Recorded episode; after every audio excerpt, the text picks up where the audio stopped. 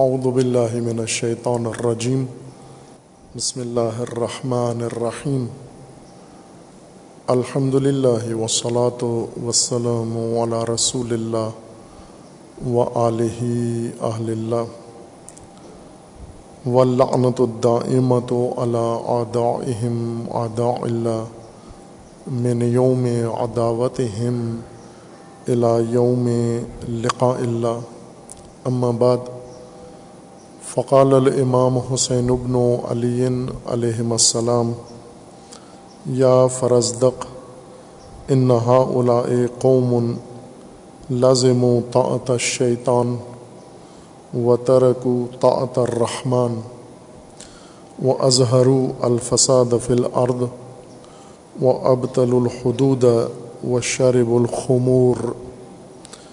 وسطرو فی اموال الفقراء والمساکین و ان اولا من قام بنصرت دین اللہ و اعزاز شرح والجہاد فی سبیل لتکون کلمت اللہ الاولیاء درود پڑھیے محمد وال محمد پر.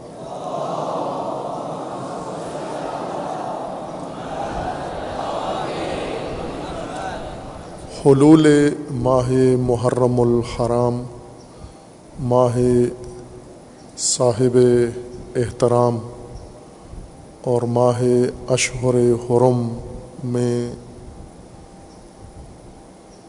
قرآن کریم کے حکم کے مطابق ماہ حرمت و احترام، ماہ سوگ اضا و رسائے سید الشہداء آل رسول علیہ السلاۃ وسلام تمام امت اسلامیہ بالخصوص راہ روان راہ امامت و ولایت کو تعزیت و تسلیت عرض ہے۔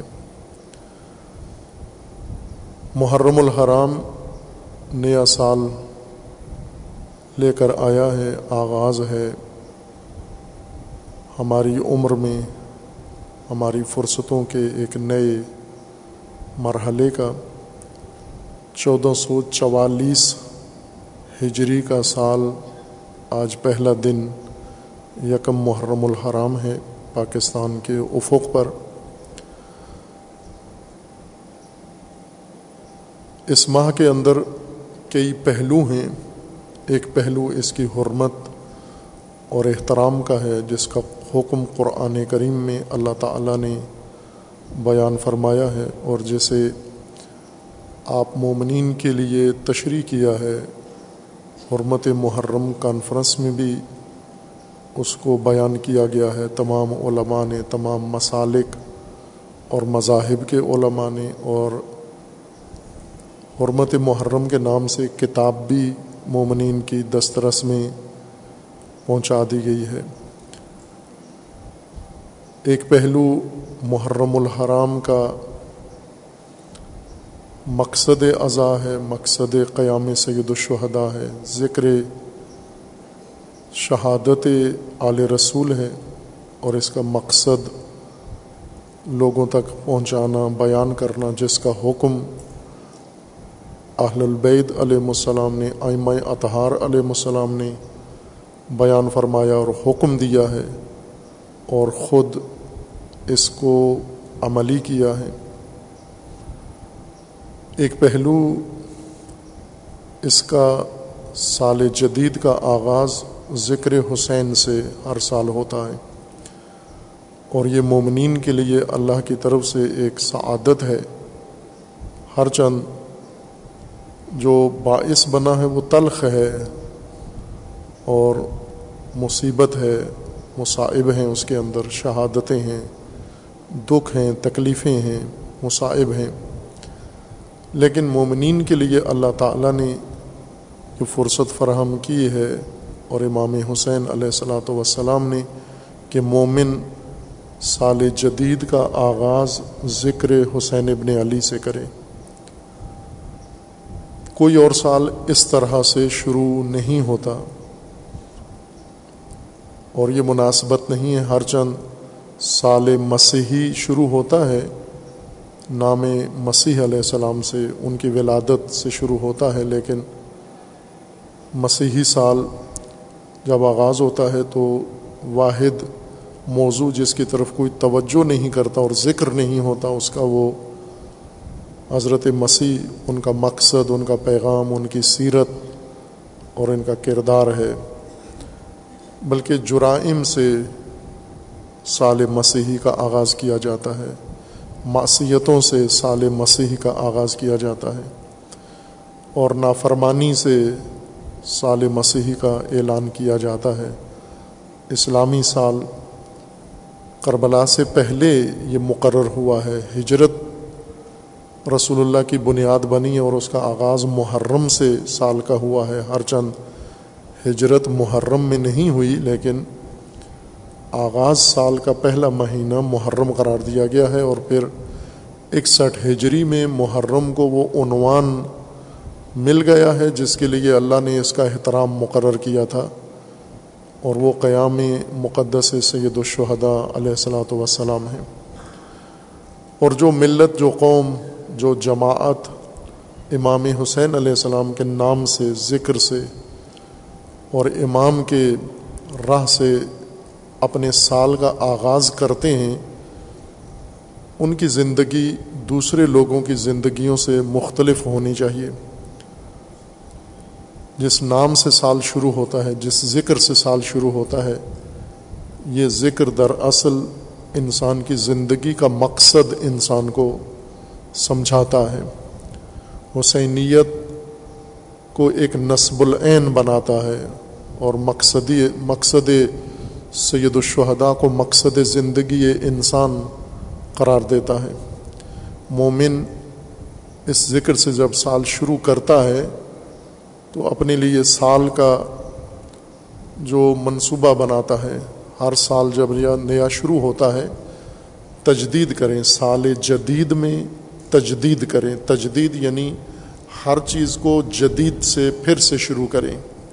سال گزرنے کے بعد جیسے سال تجدید ہوا ہے، پرانا سال ختم ہوا، نیا شروع ہوا ہے، تو مومنین بھی اپنے تمام اعمال کو تجدید کریں۔ نئے سرے سے ان کے لیے سوچیں، نئے سرے سے ان کے لیے فکر کریں، نئے سرے سے ان کے لیے پروگرام ترتیب دیں۔ نئے سرے سے اہداف نئے سال کے مقرر کریں، ہر چیز کو تجدید کریں۔ سال گزشتہ کے اندر جو کمی رہ گئی، جو خرابی رہ گئی، جو کوتاہی رہ گئی، جو ناکامی سال گزشتہ حاصل ہوئی، اس کو اس سال تجدید کر کے اثر نو پھر سے اپنا شیڈول بنا کے زندگی کا اس سال اس کو ترمیم کریں اور اس کی تلافی کریں جو سال گزشتہ نہیں کر پائی۔ اور ظاہر ہے کہ جس نام سے، جس ذکر سے، جس اہتمام سے سال شروع ہوتا ہے، حسین ابن علی کے ذکر نورانی سے، یہ قیام اور یہ ذکر ہمیں مکمل طور پر مقصد زندگی سمجھا دیتا ہے، اس میں کوئی ابہام باقی نہیں رہتا۔ اس فرصت کو ضائع نہ کریں۔ رسومات میں اور روایات میں جو کچھ ہم نے خود محرم کے لیے سوچ لیا ہے، محرم کے لیے آداب ہم نے خود سے بنا لیے ہیں، اس طرح سے اس فرصت کو ضائع نہ کریں، بلکہ اس طرح سے اس کو ترتیب دیں، محرم کا آغاز، سال کا آغاز، کہ سال بھر یہ نصب العین ہمارے مد نظر رہے۔ آپ کا ایک سال چودہ سو تینتالیس ہجری گزر گیا ہے۔ اور چودہ سو چوالیس ہجری کا آج پہلا دن ہے آپ کا۔ اور پھر اللہ آپ کو طول عمر دے صحت و سلامتی کے ساتھ۔ سال دیگر جب یکم محرم چودہ سو پینتالیس ہجری شروع ہو، تو چودہ سو چوالیس ختم ہونے کے بعد آپ وہاں کھڑے نہ ہوں جہاں آج ہیں۔ کسی بھی زندگی کے مرحلے میں، نہ علم میں، نہ معرفت میں، نہ تربیت میں، نہ شخصیت میں۔ نہ اللہ کے ساتھ قرب میں اور نہ ہی اپنے دین کہ فرائض کی ادائیگی میں وہاں نہ ہوں جہاں آج ہیں ہم، بلکہ وہاں سے اتنا آگے نکل جائیں جتنا ایک سال کے سفر میں ایک جماعت آگے جا سکتی ہے۔ جیسے جو لوگ کاروبار کرتے ہیں، سال جب ختم ہوتا ہے تو پھر جائزہ لیتے ہیں کہ یہ سال ہم کہاں پہنچے، کتنا سفر طے کیا ہے ہم نے۔ خوب اسی طرح زندگی کا سفر بھی تجدید سال ہوتا ہے تو آپ کو تجدید کرنا چاہیے جدید سال میں اور سال کے آخر میں محاسبہ ہو کہ گزشتہ سال کیا حاصل کیا کیا رہ گیا، کھو گیا۔ انشاءاللہ آج چونکہ کربلا جیسا میں نے پہلے عنوان بیان کیا ہے کربلا کا، تجدید کریں کربلا کے متعلق، اپنے ذہنوں کی تجدید کریں۔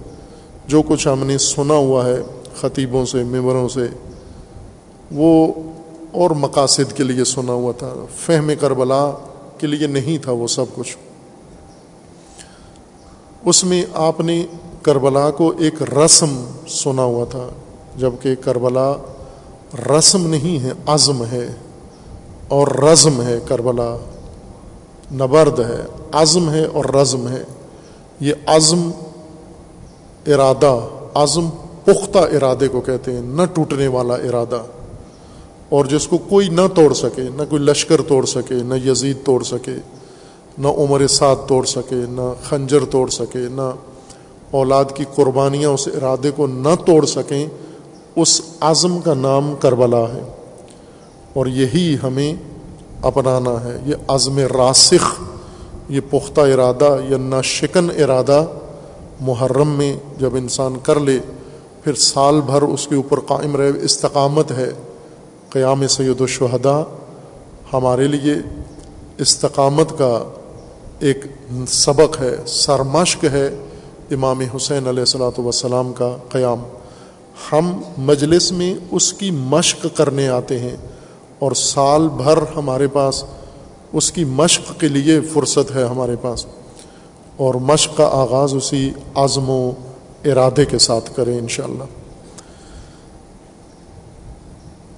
کربلا اور سید الشہداء علیہ السلاۃ وسلام کے قیام مقدس کو سمجھنے کے لیے جو اسلوب، طریقہ درست ہے اور اللہ نے توفیق دی اور ہم نے آغاز کیا ہے اور آپ عزیزوں کو عرصے سے پیش کر رہے ہیں کہ قیام امام حسین علیہ السلام بے زبان امام حسین۔ کربلا امام حسین کی زبان مبارک سے سنیں۔ باقیوں سے ہم نے سن لیا ہے اور کافی سن لیا ہے۔ ذاکروں سے سن لیا۔ ذاکروں کی کربلا سب کو معلوم ہے۔ خطیبوں کی کربلا سب کو معلوم ہے۔ پیشہ وروں کی بیان کی گئی کربلا ہم سب کو معلوم ہے۔ مورخین کی کربلا سب کو معلوم ہے۔ حکمرانوں کی بیان کردہ کربلا سب کو معلوم ہے۔ سیاستدانوں کی بیان کردہ کربلا سب کو معلوم ہے۔ تاجروں کی بیان کردہ کربلا ہم سب کو معلوم ہے۔ اب ہم دیکھیں امام حسین علیہ السلاۃ وسلام سے پوچھیں، کربلا کیا ہے؟ قیام امام حسین کیا ہے؟ فلسفہ کربلا کیا ہے، مقصد امام حسین علیہ السلاۃ وسلام کیا ہے۔ اور اس کے لیے منبع، مستند منبع ہمارے پاس موجود ہے، جس کے اندر ذرا شک و شبہ موجود نہیں ہے۔ اس کے اندر کوئی تحریف شدہ بات نہیں ہے۔ شہید متحری رحمۃ اللہ علیہ نے جو بہت ہی دلیر، شجاع بہادر علماء میں سے ہیں۔ عالم کی بہادری بندوق اٹھانے سے نہیں ثابت ہوتی، قلم اٹھانے سے ثابت ہوتی ہے۔ عالم کی شجاعت جب وہ لب کھولتا ہے، گفتگو کرتا ہے، وہاں سے معلوم ہوتی ہے۔ اگر مسلحتی گفتگو کرے، دلیر نہیں ہے۔ اگر کتمان کرے، دلیر نہیں ہے۔ اگر تحریف کرے حقائق کو توڑ مروڑ کر پیش کرے دلیر نہیں ہے اگر عوام پسند باتیں کرے، لوگوں کو خوش کرنے کے لیے باتیں کرے، یہ عالم دلیر نہیں ہے یہ یا مفاد پرست ہے یا بزدل انسان ہے شہید متحری خدا پرست انسان ہے اور شہید متحری دلیر شجاع انسان ہے اور یہ شجاعت جس طرح امام خمینی فرماتے ہیں کہ میں نے دلیری کربلا سے لی ہے، امام حسین سے لی ہے۔ شہید متحری نے بھی یہ دلیری کربلا سے لی ہے، سید الشہدا سے لی ہے۔ شہید متحری نے کربلا کے متعلق حماسہ کربلا کتاب ہے شہید کی۔ متعدد مجالس کا مجموعہ ہے، تین جلد میں چھپی ہوئی ہے، یہ کتاب ترجمہ بھی ہے اس کا۔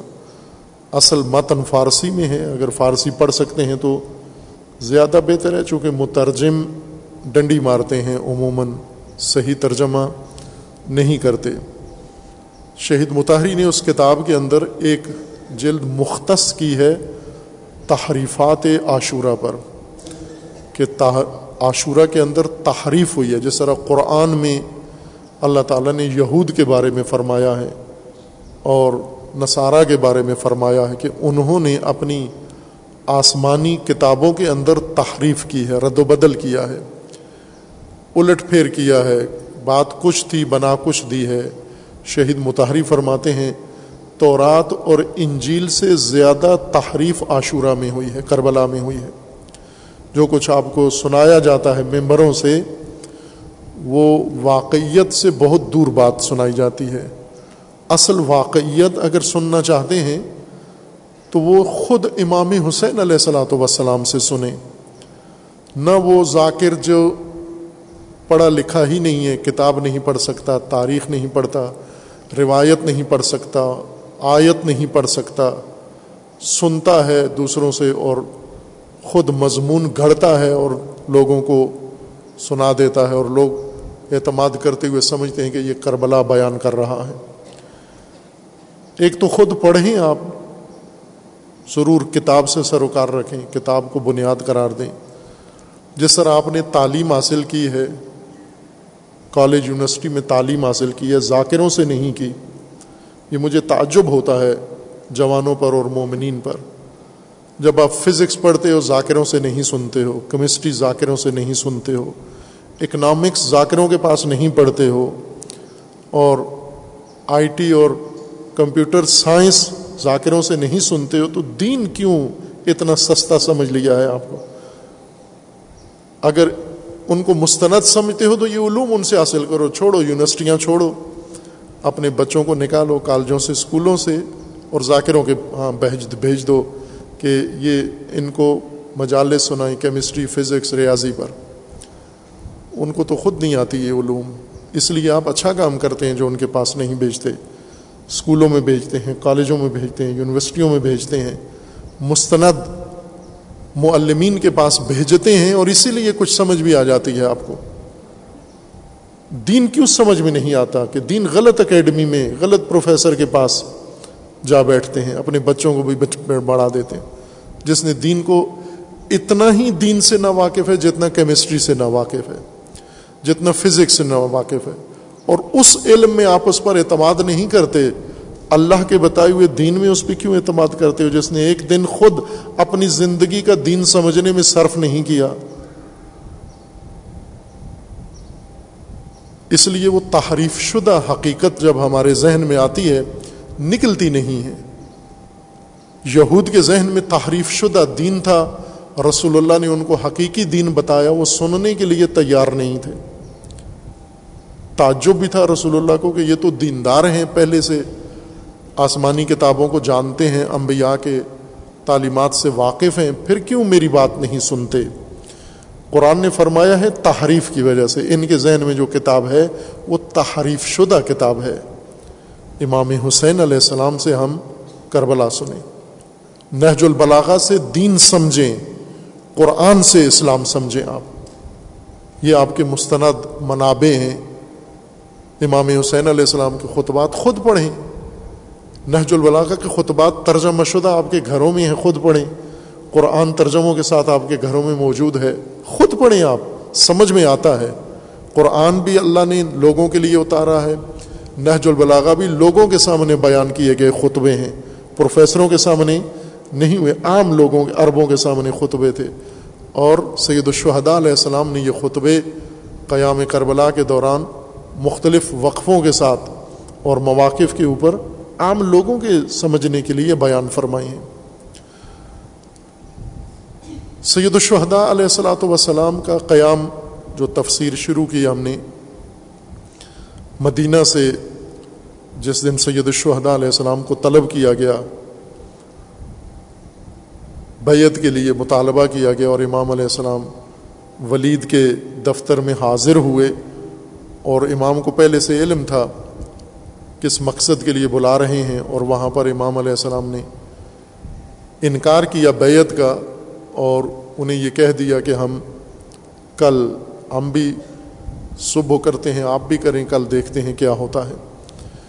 اور پہلا خطبہ اس قیام کا اس دفتر میں امام علیہ السلام نے بیان فرمایا۔ البتہ اس سے پہلے بھی امام حسین علیہ السلاۃ وسلام کے خطبات موجود ہیں۔ ولید کے دفتر کے خطبے سے پہلے متعدد خطبات ہیں اور مفصل خطبات ہیں۔ وہ بھی سارے اس قیام کو سمجھنے میں ضروری ہیں، لیکن رسمی طور پر قیام کا آغاز انکار بیت سے ہوا۔ جس طرح دین کا آغاز لا سے ہوتا ہے، لا الہ الا اللہ امام حسین علیہ السلام نے اپنے قیام کا آغاز اسی لا سے کیا۔ اسی لا سے کیا کہ میں اس کی بیعت نہیں کر سکتا۔ اور پھر مدینہ میں چند خطبے، اس پہلے خطبے کے بعد چند خطبے بنو ہاشم کے سامنے، اپنے بھائیوں کے سامنے بیان کیے۔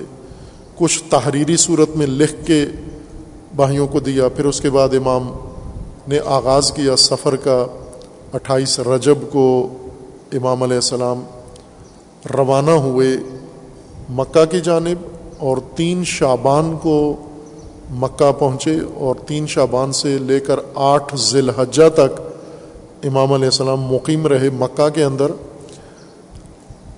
مدینہ سے مکہ کے سفر میں بھی امام نے کئی خطبات بیان فرمائے ہیں۔ ملاقاتوں میں اور مکہ میں بالخصوص تفصیل کے ساتھ مختلف طبقات، شخصیات اور افراد کے سامنے اپنے قیام کا مقصد بیان فرمایا ہے۔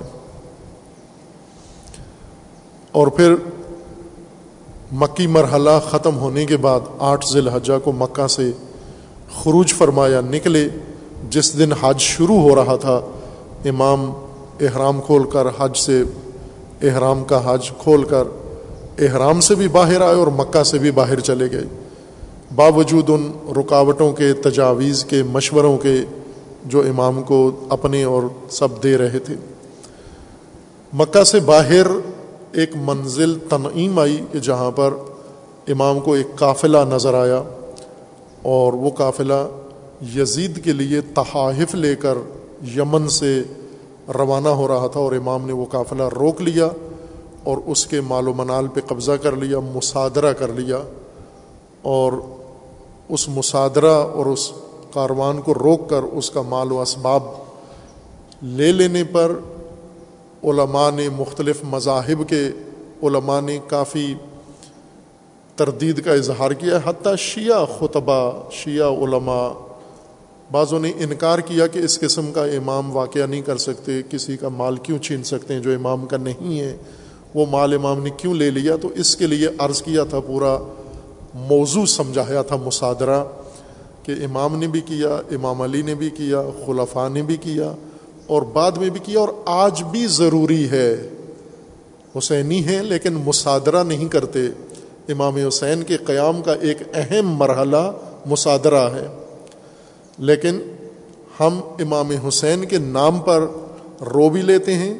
امام حسین کے نام پر ماتم بھی کر لیتے ہیں، امام حسین کے نام پر لنگر بھی کھا لیتے ہیں، لیکن کوئی کام جو امام حسین نے کیا وہ کرنے کے لیے تیار نہیں ہے۔ کیوں؟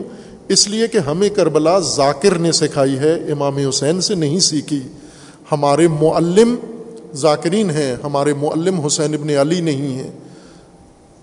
اور پھر ہم تعظیم محرم میں وہ کام کرتے ہیں۔ جو امام حسین نے نہیں کیے، امام حسین علیہ السلام کے اوپر، امام حسین علیہ السلام کے ساتھ دشمنوں نے جو کام کیے، وہ ہم نے سنت حسینی بنا لی ہے۔ وہ ایک ایک چیز ہم نے باقاعدہ ترتیب کے ساتھ اس کو کربلا کی اور محرم کی رسمیں بنا لیا ہے۔ کیوں؟ کہ امام حسین علیہ السلام کے ساتھ یہ کچھ ہوا۔ آگ لگائی گئی خیموں کو ہم آگ جلا کے اس میں کودتے ہیں۔ یہ تو آگ امام حسین نے نہیں لگائی۔ یہ تو بیبیوں نے آگ نہیں لگائی۔ یہ تو آل رسول نے نہیں لگائی۔ دشمنوں نے آگ لگائی خیموں کو۔ تو آپ جب آگ لگاتے ہو تو کس کی سنت ادا کر رہے ہو؟ امام حسین کی خوش ہوتے ہو۔ امام حسین پہ خنجر چلے، امام حسین پہ تلواریں چلی امام حسین پہ نیزے چلے۔ تو یہ تو نیزے اور تلواریں یہ امام حسین کی سنت نہیں ہے جو امام حسین نے کیا وہ کر کے دکھاؤ۔ حسینی بنو۔ مسادرہ شروع کرو مسادرہ سے۔ امام حسین علیہ پہلا پہلا قدم اٹھاؤ، انکار کرو۔ اپنے زمانے کے یزید کا انکار کرو۔ معاہدہ نہ کرو اس کے ساتھ۔ اطاعت نہ کرو اس کی تاغت کی۔ ووٹ نہ دو اپنے زمانے کے یزید کو۔ امام کے زمانے کا یزید کیا تھا؟ ابھی آپ نے پیر صاحب سے بہت خوبصورت بیان تھا ہمارے آج کے مہمان خطیب کا۔ انہوں نے اس میں امام حسین علیہ السلام کا وہ خطبہ، چند جملے اس کے آپ کو بتائے ہیں۔ امام نے ولید کے دربار میں اپنا تعارف کروایا، انا اہل بیت نبو و معدن الرسالہ و مختلف الملائکہ۔ یہ امام کا اپنا تعارف تھا۔ اور پھر اس کے بعد امام نے یزید کا تعارف کرایا و اما یزید فرج الفاسق قاتل النفس المحرمہ، مؤلن بالفسق، شارب الخمر۔ یہ یزید ہے۔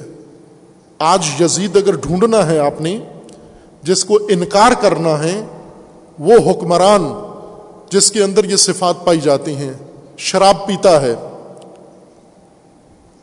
نفس محترمہ کا قاتل ہے، دہشت گردوں کا ساتھی ہے، قاتلین کا حامی ہے۔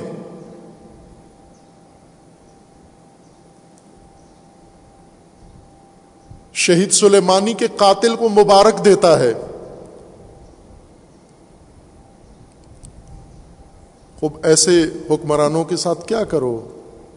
امام حسین اگر ذاکروں سے نہ سنا ہوتا تاجروں سے نہ سنا ہوتا، حسین ابن علی سے سنا ہوتا، تو پہلا کام ان کا انکار کرتے۔ مسلی لا مسلے یزید جیسے تو موجود ہیں، حسین جیسے کہاں ہیں، جو آج کے تاغتوں اور یزیدوں کو کہیں لا ابایو میں بیعت نہیں کرتا، میں ان کی اطاعت نہیں کرتا، میں ان کے سسٹم کا حصہ نہیں بنتا، میں ان کے سامنے نہیں جھکتا۔ یہ پہلا قدم ہے قیام امام حسین علیہ السلاۃ وسلام کا۔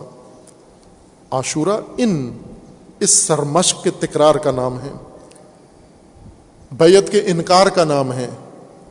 اور پھر مسادرہ مسادرہ اگر آج امام حسین علیہ السلام کی اس سیرت پر شیعہ ماتمی ازادار عمل کرے امام حسین علیہ السلام کی سیرت پر، یقین جان لو آپ۔ آپ اس ملک میں کرو یا کسی بھی ملک میں شیعہ یہ عمل کرے، آپ کایا پلٹ دیں گے۔ میں شرطیہ کہہ رہا ہوں۔ مسادرہ یعنی وہ مال، وہ بیت المال، وہ خمس، وہ زکوٰۃ، وہ صدقات، وہ قومی مال، جو کسی بھی وجہ سے ناجائز طور پر کسی کے پاس چلا گیا ہے، اس کی وراثت بن گیا ہے۔ خمس سے ادارہ بنا کے بیٹوں کو دے دیا ہے۔ بیت المال پہ بلڈنگیں بنا کے کاروبار شروع کر دیا، ہاؤسنگ سوسائٹیاں بنا لی ہیں۔ اب یہ سب وہ چیزیں ہیں جو آپ کے زمانے میں موجود ہیں۔ آپ کے سامنے کاروان کے کاروان گزرتے ہیں۔ کہاں جا رہے ہیں؟ تحفے لے کے جا رہے ہیں۔ کون سے تحفے بیت المال کے، قوم کے مال کے ہدیے تاغتوں کے لیے لے کے جا رہے ہیں؟ امام حسین علیہ السلام، اگر کربلا حسین سے سنی ہوتی تو آپ یہاں پر اس کاروان کو روک لیتے، اس خاندان کو روک لیتے، اس آدمی کو روک لیتے، اس شخصیت کو روک لیتے۔ جو بیت المال کو مال البیت بنا رہا ہے۔ یہ مسادرہ اس مرحلے میں امام حسین علیہ السلام نے انجام دیا۔ نہ اس مال کی خاطر، اس لیے کہ یہ ایک واجب تھا شرعی۔ جس طرح انکار بیت ایک واجب تھا شرعی، اسی طرح یہ مصادرہ بھی واجب ہے شرعن تو شروع کرو نا آج سے، اس محرم سے۔ محرم چودہ سو چوالیس سے شروع کر دو کہ جو امام حسین علیہ السلام کے ساتھ دشمن نے کیا ہے میں وہ رسم نہیں بناؤں گا کربلا کی جو امام نے دشمنوں کے ساتھ کیا ہے، میں اس کو رسم کربلا مانوں گا۔ میں اس کو مشق کربلا مانوں گا۔ پھر تاغتوں کے حامی نہیں بنیں گے، یزیدوں کے حامی نہیں بنیں گے، یزیدوں کے ساتھی نہیں بنیں گے۔ اور بیت المال یزیدوں کے پلڑے میں نہیں ڈالیں گے، تحفے ان کو نہیں جانے دیں گے۔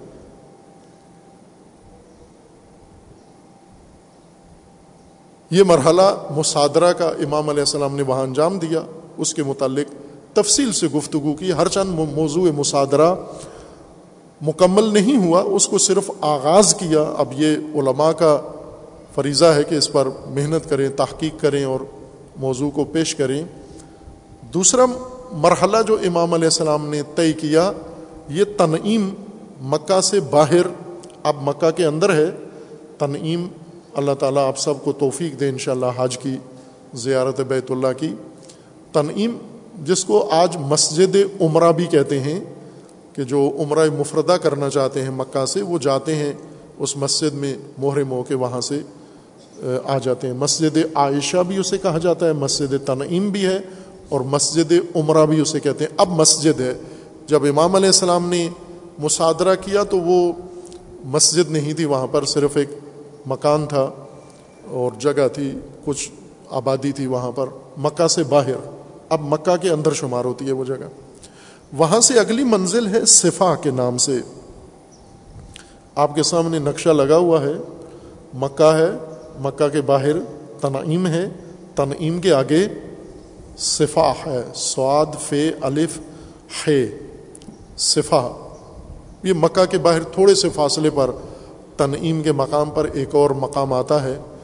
امام علیہ السلام جب یہاں پر پہنچے، یہاں ایک اور خطبہ بیان فرمایا۔ لیکن یہ خطبہ کسی کاروان کے سامنے نہیں، بلکہ اس زمانے کے ایک مشہور شخصیت شاعر فرزدق کے نام سے ان سے ملاقات ہوئی۔ اور فرزدق نے امام علیہ السلام سے کچھ استفسار کیا۔ اور اس کے جواب میں امام علیہ السلام نے یہ خطبہ بیان فرمایا جو میں نے آپ کے سامنے سرنامہ کلام قرار دیا ہے۔ اس کو میں آپ کے سامنے پوری عبارت کتاب کی پڑھ دیتا ہوں۔ یہ کتاب ہے موسوعہ تو کلمات الامام الحسین علیہ السلاۃ وسلام اس کا ترجمہ آپ کی زبان میں بنتا ہے۔ امام حسین علیہ السلام کے خطبات اور کلمات و بیانات کا انسائکلوپیڈیا دائرۃ المعارف یعنی جامع کتاب، جس کے اندر ایک موضوع کے متعلق سب کچھ آ جاتا ہے، اس کو دائرۃ المعارف کہتے ہیں اردو میں، عربی میں اور فارسی میں، اور آپ کی زبان میں انسائکلوپیڈیا کہتے ہیں، عربی میں اسے موسوعہ کہتے ہیں۔ اس کے اندر تمام کلمات امام حسین علیہ السلام نے زندگی میں جو کچھ بیان فرمایا، بچپن سے لے کے شہادت تک، وہ اس کتاب کے اندر موجود ہے۔ محقق محقق علماء نے تدوین کی ہے یہ کتاب اور مستند کتابوں سے نکال کر حوالوں کے ساتھ اس کو ذکر کیا ہے۔ منزل صفا، تنعیم کے بعد منزل صفا ہے۔ صفحہ تین سو پینتیس ہے اس کتاب کا۔ اور اس میں جو حدیث کے طور پر بیان فرماتے ہیں، اس کا عنوان ہے تین سو تیرہ۔ سم سارا حتیٰ بلغ صفا یعنی امام حسین علیہ السلام تنعیم سے نکلے آگے وہ کاروان لے کر مصادرہ کر کے، حتیٰ کہ صفا کے قریب جا پہنچے۔ صفا یہ ہنین اور انصاب الحرم کے درمیان ہے علا مسیرت داخل الا مکہ من مشاش۔ جب پیدل لوگ مکہ سے نکلتے ہیں تو ان کے راستے میں آتا ہے، منزل صفا مدین، مکہ کے باہر۔ وہاں پر و رویہ انل فرزدق فرزدق سے روایت کی گئی ہے، اس روایت کے راوی فرزدق ہیں۔ انہ قالا، فرزدق کہتے ہیں حجاج تو بے امی۔ فی صنعت ستینہ، ساٹھ ہجری میں میں نے اپنی ماں کے ساتھ حج کیا، یا ماں کو حج کے لیے لے کے جا رہا تھا۔ فبئی نما ان اسو کو بئی رہا حت دخل الحرم۔ میں اپنی ماں کی سواری ناکا جس پر ماں سوار تھی شتر، اس کی مہار تھامے ہوئے آگے آگے چل رہا تھا۔ ماں اوپر کجاوا میں بیٹھی ہوئی تھی اونٹ کے اوپر اور میں ماں کو لے کر حرم کی طرف جا رہا تھا، حتیٰ دخل تو الحرم، حدود حرم میں ہم داخل ہو گئے۔ اد لقیت الحسین علیہ السلام خارجن من مکہ۔ تو میں نے حرم کے اندر داخل ہو گیا، حرم اور مکہ میں فرق ہے۔ بعض جگہ پر حرم مکہ سے زیادہ وسیع ہے حدود اس کی، اور بعض جگہ پر حرم مکہ کے اندر آ جاتا ہے۔ حرم کا اپنا جغرافیہ ہے، جس سرزمین کو حرم کہا جاتا ہے، جس میں احرام باندھ کر آپ جا سکتے ہیں۔ احرام کے بغیر باہر کے لوگ داخل نہیں ہو سکتے۔ اس سرزمین کو حرم کہتے ہیں۔ اور مکہ شہر آبادی جہاں پر ہے، یہ کسی جگہ پر حرم سے باہر چلی گئی ہے آبادی، اور کسی جگہ حرم کے اندر ہے۔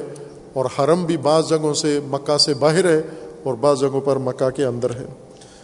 اس وقت جہاں سے منزل صفا جس پر فرزدق کی ملاقات ہوئی امام حسین علیہ السلاۃ وسلام سے، اس وقت یہ حرم کے اندر تھا، یہ علاقہ مکہ سے باہر تھا۔ از لقیت و خارجن من مکہ، میں امام حسین علیہ السلام سے مکہ سے باہر ملا۔ معاہ اسیاف ہو و اطراس ہو میں نے دیکھا کہ امام حسین علیہ السلام کے ساتھ لوگ ہیں جن کے پاس تلواریں ہیں اور جن کے پاس ڈالیں ہیں۔ ترس اور سیف۔ ترس ڈھال کو کہتے ہیں، سیف تلوار کو کہتے ہیں۔ میں نے متعدد تلواریں اور ڈھالیں دیکھیں امام حسین علیہ السلام کے ساتھ۔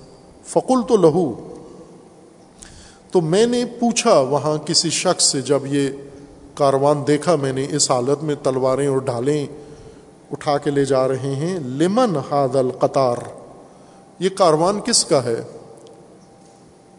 یہ لائن شتر کی اور گھوڑوں کی اور افراد کی، یہ کس کی ہے؟ یہ کاروان کس کا ہے؟ فقیلا تو مجھے بتایا گیا، فرزدق کہہ رہے ہیں، مجھے جس سے میں نے پوچھا، اس نے بتایا، لل حسین ابن علی علیہ السلام، یہ حسین ابن علی کا کاروان ہے۔ فعطی تو ہو فرزدق کہتے ہیں کہ میں آگے بڑھا، جب پہچان لیا، پوچھنے سے پتہ چل گیا۔ یعنی اس کا مطلب ہے کہ پہلے اس نے یا دیکھا ہوا نہیں تھا یا پہچانتا نہیں تھا۔ اور اب نزدیک جب تعارف ہو گیا تو نزدیک آ کے فرزدق پوچھتے ہیں فعطی تو ہوں وسلم تو علیہ ہے میں امام کے پاس آیا، امام حسین علیہ السلام کی خدمت میں، اور میں نے سلام عرض کیا۔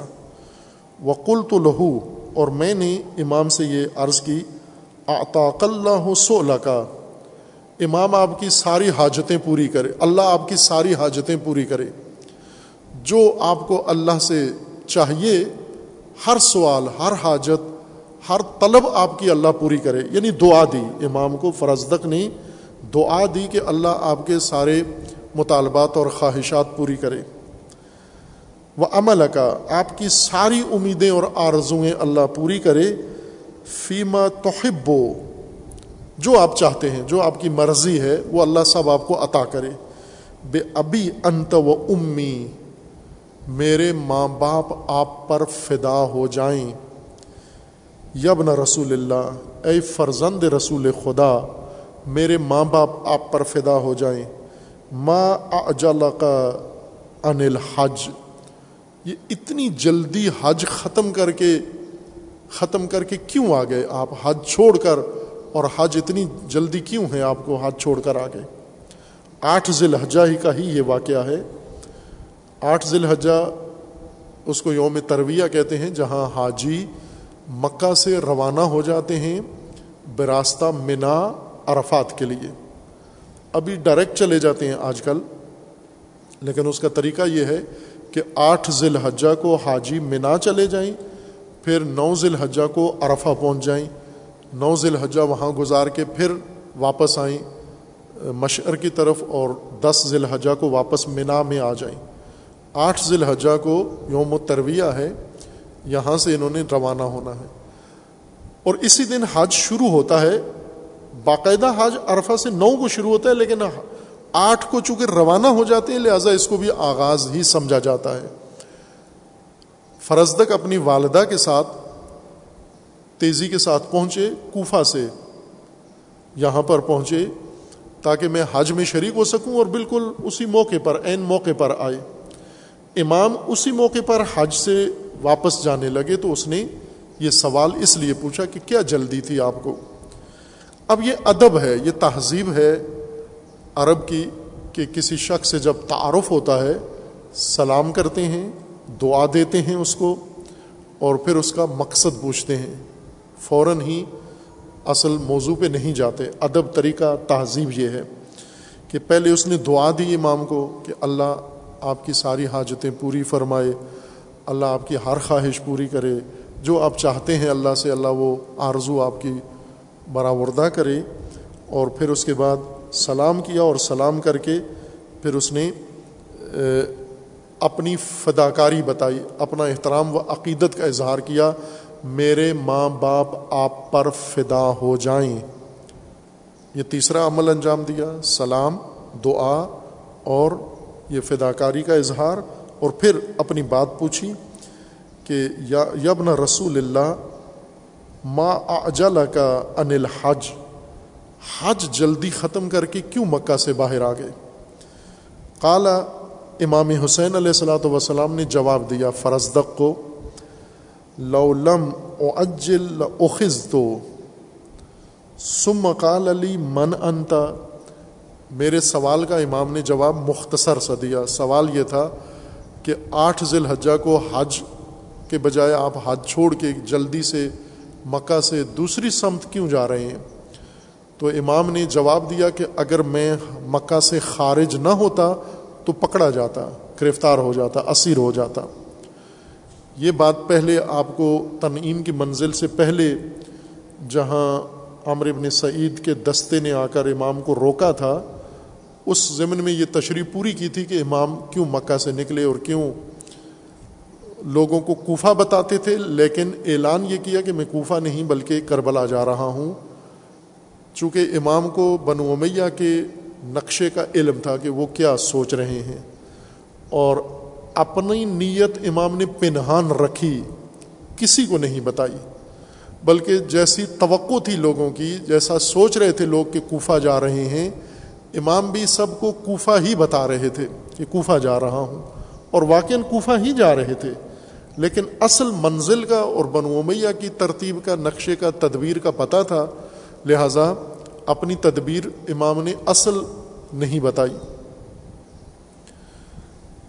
اس پر محمد ابن، محمد حنفیہ کو بتائی اپنے بھائی کو۔ انہیں بتایا کہ میں کہاں جا رہا ہوں، مجھے رسول اللہ نے خواب میں وہ منزل بتائی ہے اور وہ منزل دو صحراؤں کے درمیان میں ہے۔ وہاں یہ مفصل باس پہلے ہو چکی ہے۔ آپ سن چکے ہیں اس کو۔ یہاں پر امام فرماتے ہیں کہ اگر میں مکہ سے نہ نکلتا تو پکڑا جاتا۔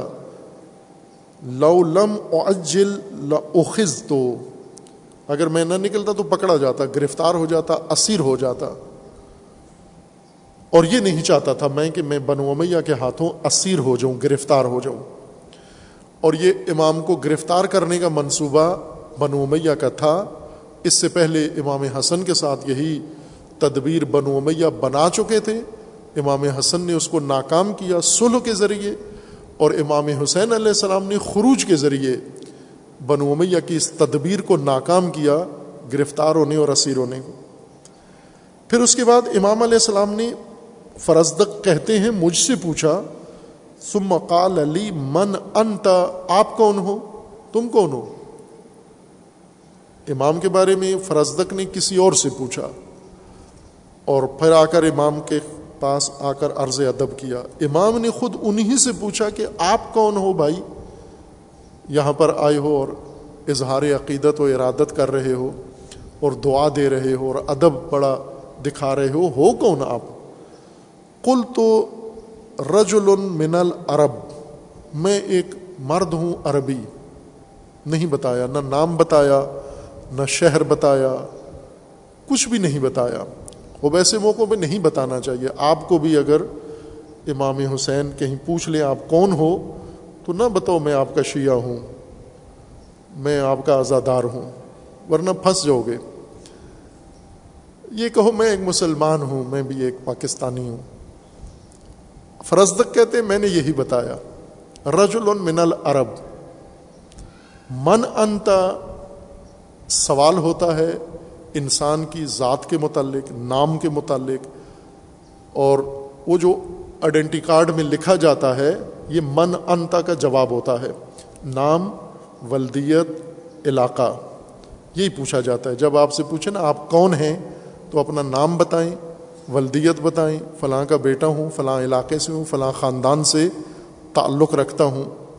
یہ اپنا تعارف ہوتا ہے۔ من، اس تعارف پوچھنے کے لیے یہ سوال کیا جاتا ہے۔ امام نے تعارف پوچھا، انہوں نے کرایا نہیں، چھپا گئے بات۔ نہیں بتایا میں کون ہوں۔ کل تو رج من العرب میں ایک عربی مرد ہوں۔ امام کو تو پتا تھا، جب عربی بول رہے ہو تو عربی عرب ہو تم، اور مرد بھی ہو، عورت نہیں ہو تم۔ یہ بھی امام کو پتا تھا، لیکن وہ نہیں چاہتا تھا اپنا تعارف کروائے اور نہیں کروایا۔ ولا ما فتشنی ان اکثر من ذالک فرزدق کہتے ہیں کہ اللہ کی قسم امام نے اس کے بارے میں کوئی اور سوال کیا ہی نہیں، تفتیش نہیں کی، کوئی جستجو نہیں کی کہ بالآخر کوئی نام تو ہوگا تمہارا، کسی کے بیٹے تو ہوں گے تم، کسی قبیلے سے تو تعلق ہوگا تمہارا، کسی شہر سے تو تعلق ہوگا۔ جب امام کو معلوم ہو گیا کہ نہیں بتانا چاہتا، نام تو امام نے بھی نہیں پوچھا اور فرزدق یہ اللہ کی قسم کھا کر کہہ رہے ہیں ولا ما فتشنی ان اکثر من ذالک یہ من انتا کے بعد کچھ بھی نہیں پوچھا اس بارے میں۔ دوسرا کوئی سوال امام نے مجھ سے نہیں کیا۔ سم قال علی فوراً امام نے اگلا سوال، چونکہ سمجھ گئے کہ نہیں بتانا چاہتا، خود نہ بتائی۔ سمقال علی اخبرنی ان الناس خلفہ کا اور مجھے یہ بتاؤ کہ جہاں سے آ رہے ہو، وہاں لوگوں کی صورت حال کیا ہے؟ وہاں کے حالات بتاؤ، جہاں سے آ رہے ہو۔ فقل تو فرزدق کہتے ہیں کہ جب یہ سوال امام نے مجھ سے پوچھا کہ جس علاقے سے، جس شہر سے، جس آبادی بستی سے آ رہے ہو، وہاں کے لوگوں کے بارے میں مجھے بتاؤ۔ فقل تو فرزدق کہتے ہیں، میں نے امام علیہ السلام کو جواب دیا، الخبیرہ سلتا بہت ہی آگاہ آدمی سے آپ نے پوچھا ہے۔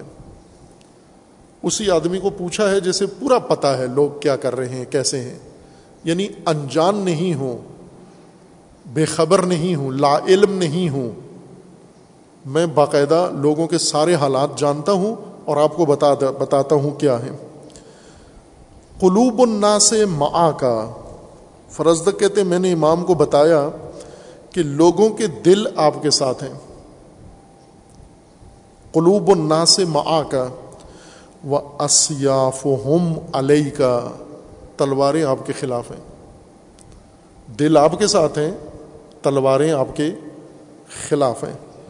ولقدا او ینزل منسما ینزل منسما اب یہ اللہ کی طرف سے قضا نے بتانا ہے کہ ہونا کیا ہے۔ اصل قضا اللہ کی تقدیر ہے۔ وہ معین کرے گی، ہونا کیا ہے؟ لیکن میں آپ کو بتا رہا ہوں کہ حالات ایسے ہیں کہ دل لوگوں کے آپ کے ساتھ ہیں، تلواریں لوگوں کی آپ کے خلاف ہیں۔ واللہ یف ما یشا اور اللہ مشیت کا مالک ہے، جیسے چاہتا ہے، کرتا ہے۔ یہ میں نے امام علیہ السلام کے سوال کا جواب دیا۔ فقالہ امام علیہ السلام فرزدق کہتے ہیں کہ امام علیہ السلام نے مجھے پھر فرمایا، جب میں نے کہا کہ لوگوں کی تلواریں آپ کے خلاف اور دل آپ کے ساتھ ہیں فقالہ امام علیہ السلام نے فرمایا، صدقتا، سچ بولا تو نے، ٹھیک کہا ہے، ایسا ہی ہے۔ لوگوں کے دل ہمارے ساتھ ہیں، لوگوں کی تلواریں ہمارے خلاف ہیں۔ للہ للہ امرو من قبل و من بعد۔ امر خدا کا ہے، فیصلہ خدا کا ہے، قبل و بعد۔ فیصلہ سب اللہ کا ہے۔ وہ کلو یومن اووا فیشان اور میرا رب ہر روز اس کی ایک شان ہے، نئی شان ہے۔ میرے رب کی ہر روز اس کا ایک نیا جلوہ ہے، ہر روز اس کا ایک نیا، نئی تجلی ہے۔ ہر روز اس کے لیے ایک نئی شان ہے۔ ان نزل القدا بما نحب و نرزا فنحمد اللہ علی اور اگر اللہ نے جو میں چاہ رہا ہوں، سوچ رہا ہوں، جیسا میں نے ارادہ کیا ہوا ہے، اگر اللہ کی قضا اللہ کا فیصلہ اور حکم بھی ایسا ہی ہوتا ہے جیسا میں نے سوچا ہے، فنحمد اللہ علیہ اس صورت میں ہم اللہ کی نعمتوں پر اور اللہ کے احسان پر حمد بجا لائیں گے۔ وہ المستعان اللہ ادا شکر اور اس کام پر یعنی جو ہم چاہ رہے ہیں، اللہ نے اگر وہی کر دیا، اللہ کا بھی حکم وہی ہوا، تو اس صورت میں اللہ کا شکر ادا کرنے کے لیے میں اللہ سے ہی مدد مانگوں گا۔ کہ اے پروردگار، اب اپنے شکر کے لیے مجھے بھی توفیق عطا فرما۔ اور اگر ایسے نہ ہوا وہ ان حال القدا دون رجا اور اگر ایسا نہ ہوا، اللہ کا حکم، اللہ کا فیصلہ کچھ اور ہوا، ہمارا ہمارا فیصلہ کچھ اور ہوا یعنی میری خواہش، میری آرزو اور میرے فیصلے میں اور قضائے الہی میں فرق آ گیا، جو ہم چاہ رہے ہیں اور جو اللہ نے کرنے اس کے درمیان اگر قضائے الہی، تقدیر الہی حائل ہو گئی، فلم یب اد من کا الحق و نیت ہو و تقوا سیرت ہو تو اس صورت میں بھی میں نے کچھ بھی نہیں گنوایا میرا کوئی نقصان نہیں ہوا، کیوں کہ جس کی نیت پاک ہو اور تقوا جس کی سیرت ہو، وہ اس صورت میں بھی کامیاب ہوتا ہے۔ جب اس کے ارادے کے خلاف اللہ کی بھی ہو جائے، وہ پھر بھی کامیاب ہوتا ہے۔ فقل تو لہو اجل بلّہ توحب و کفا کما تحظر فرزدق کہتے ہیں، پھر میں نے امام علیہ السلام سے یہ عرض کیا کہ جو آپ چاہتے ہیں، اللہ وہی آپ کو عطا کرے۔ اللہ کی قضا و امر وہی ہو جو آپ نے فیصلہ کیا ہوا ہے۔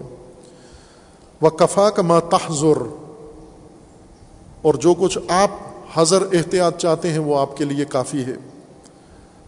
وہ ان اشیا من نظور و مناسکا فخبر فخبر انی بہا پھر میں نے یہ موضوع ہی چھوڑ دیا، سیاست چھوڑ دی۔ سیاسی سوال نہیں کیا کہ آپ کیوں جا رہے ہیں؟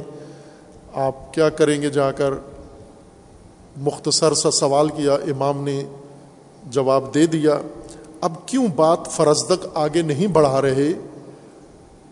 فرزدق کے بارے میں جب تشریح ہوگی کہ یہ کون ہے ہم نے سنا ہوا ہے کہ یہ ایک جو آپ نے سنا ہوا ہے نا کہ ایک محب اہل البیت شاعر ہے، اپنی کسی اور شعر کی وجہ سے معروف ہیں۔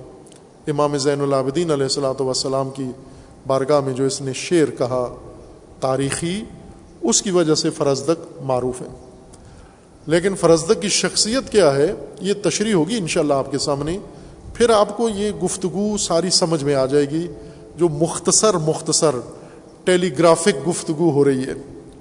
ٹیلی گراف آپ کو یاد نہیں ہوگا، پہلے ہوتا تھا ایک سسٹم مواصلات کا۔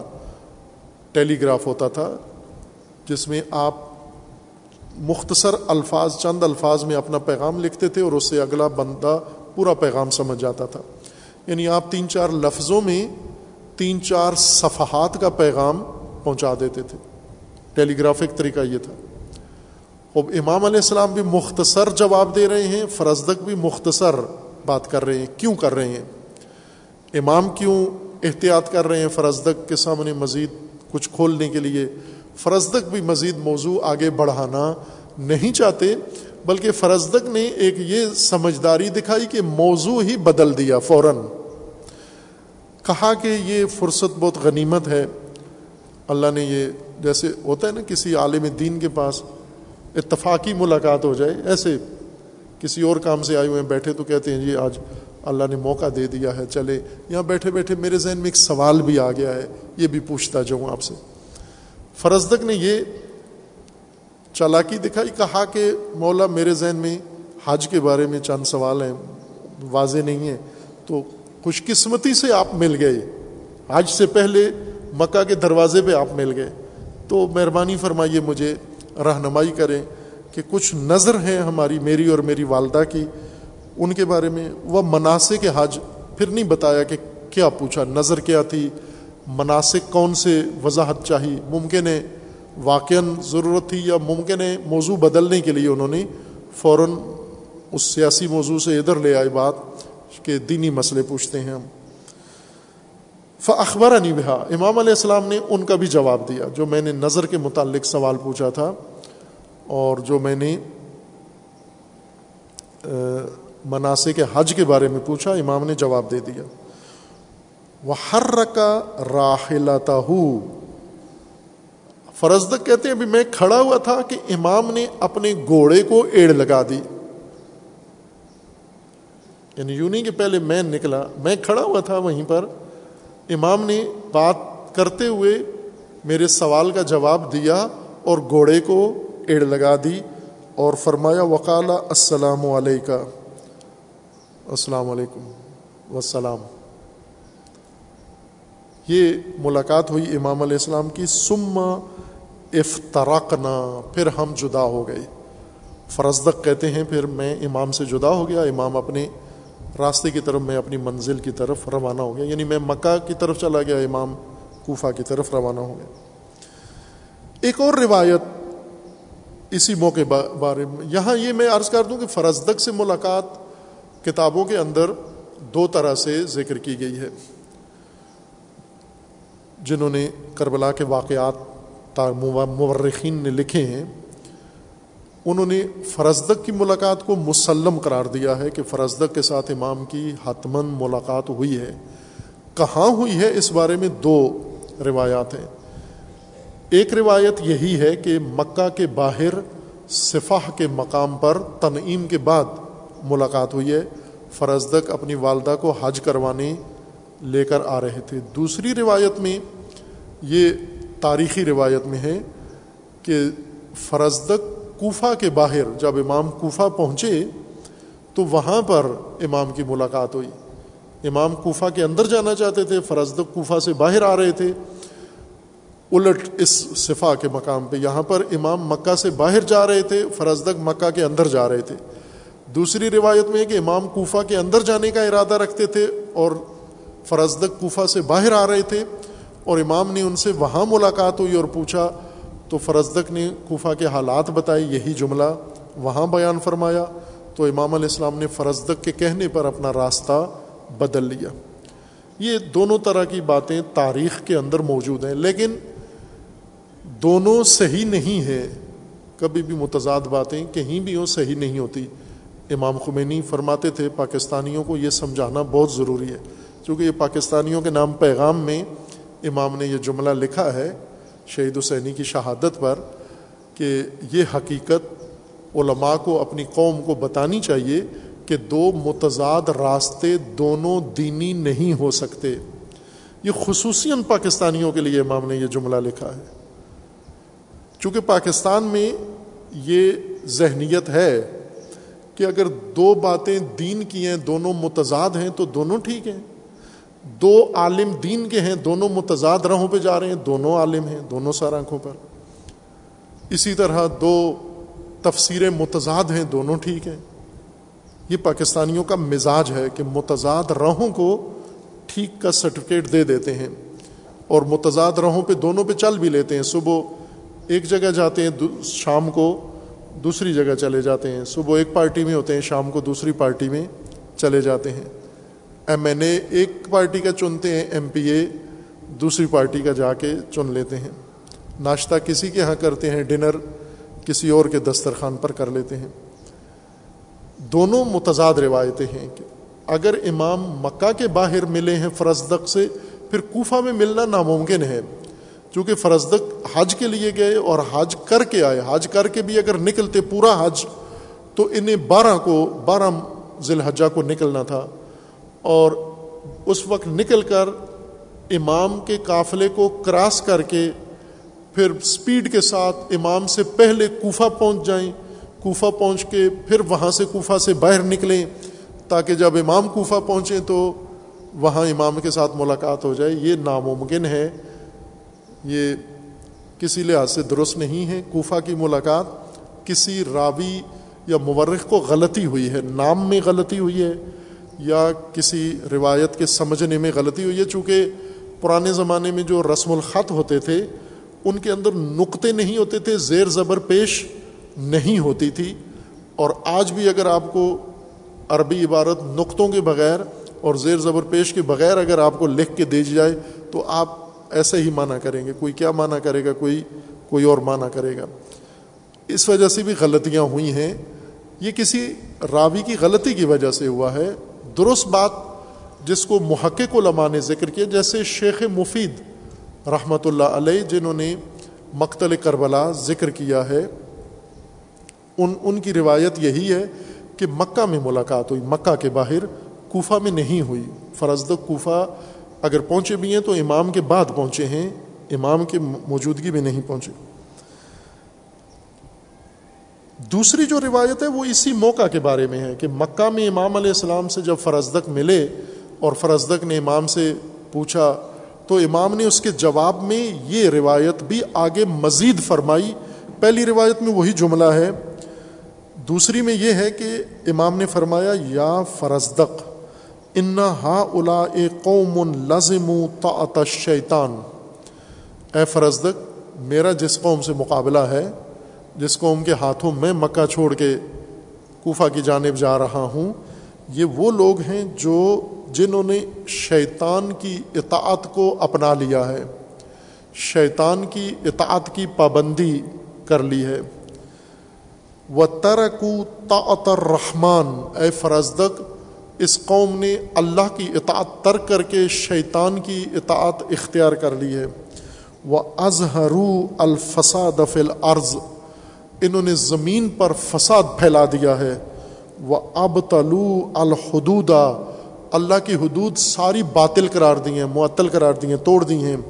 وہ شاربو الخمورا یہ شراب پیتے ہیں کھلو مکھلا وسطی سروفی اموال الفقرا والمساکین اور یہ فقرا اور مساکین کے اموال لوٹتے ہیں، چھین لیتے ہیں۔ وہ انا امام نے اپنا فرمایا فرزدق کو وہ انا یعنی میں، حسین ابن علی، اولا من قام بن نصرت دین اللہ، میں اولا ہوں، میں سزاوار ہوں، میں مناسب ہوں، میں اس کام کے لیے منتخب ہوا ہوں، مجھے اس کام کے لیے چنا گیا ہے کہ اللہ کے دین کی نصرت کروں وہ اعزاز شر ہی اور اس کی شریعت کو بلند کروں، اعزاز دوں، والجہاد فی سبیل ہی اور اللہ کی راہ میں میں جہاد کروں، میں اس کام کے لیے منتخب ہوا ہوں، اس قوم کے مقابلے میں۔ لتکون کلمت اللہ حیل اولیاء کیوں یہ سب کچھ میں کر رہا ہوں؟ لتکون کلمت اللہ حیل اولیا یہاں لکھا ہوتا ہے پیچھے، آج انہوں نے جس دن چاہیے تھا کلمت اللہ حیل اولیا یہاں لکھا ہوا، اسی دن ہٹا دیا ہے۔ ہماری انتظامیہ نے، چونکہ ڈیکوریشن کرتے ہیں یہ یہ اس موضوع کی طرف توجہ نہیں کرتے۔ امام حسین علیہ السلام فرماتے ہیں کہ میرا قیام کس کے لیے ہے؟ لتکون کلمت اللہ حیل اولیا یہ قرآن کی آیت ہے۔ امام حسین علیہ السلام کے قیام کا مقصد ہے۔ اور شعار ہے کربلا کا، تاکہ کلمہ خدا بلند ہو، برتر ہو۔ حکم خدا بلند تر ہو، حکومت خدا حاکم ہو، نافذ و نظام الہی قائم ہو۔ پھر اس کے بعد ایک دو جملے روایت میں اور بھی ہیں۔ و روت دن وری ان الامام فقال کیفا خلف الناس بالعراق؟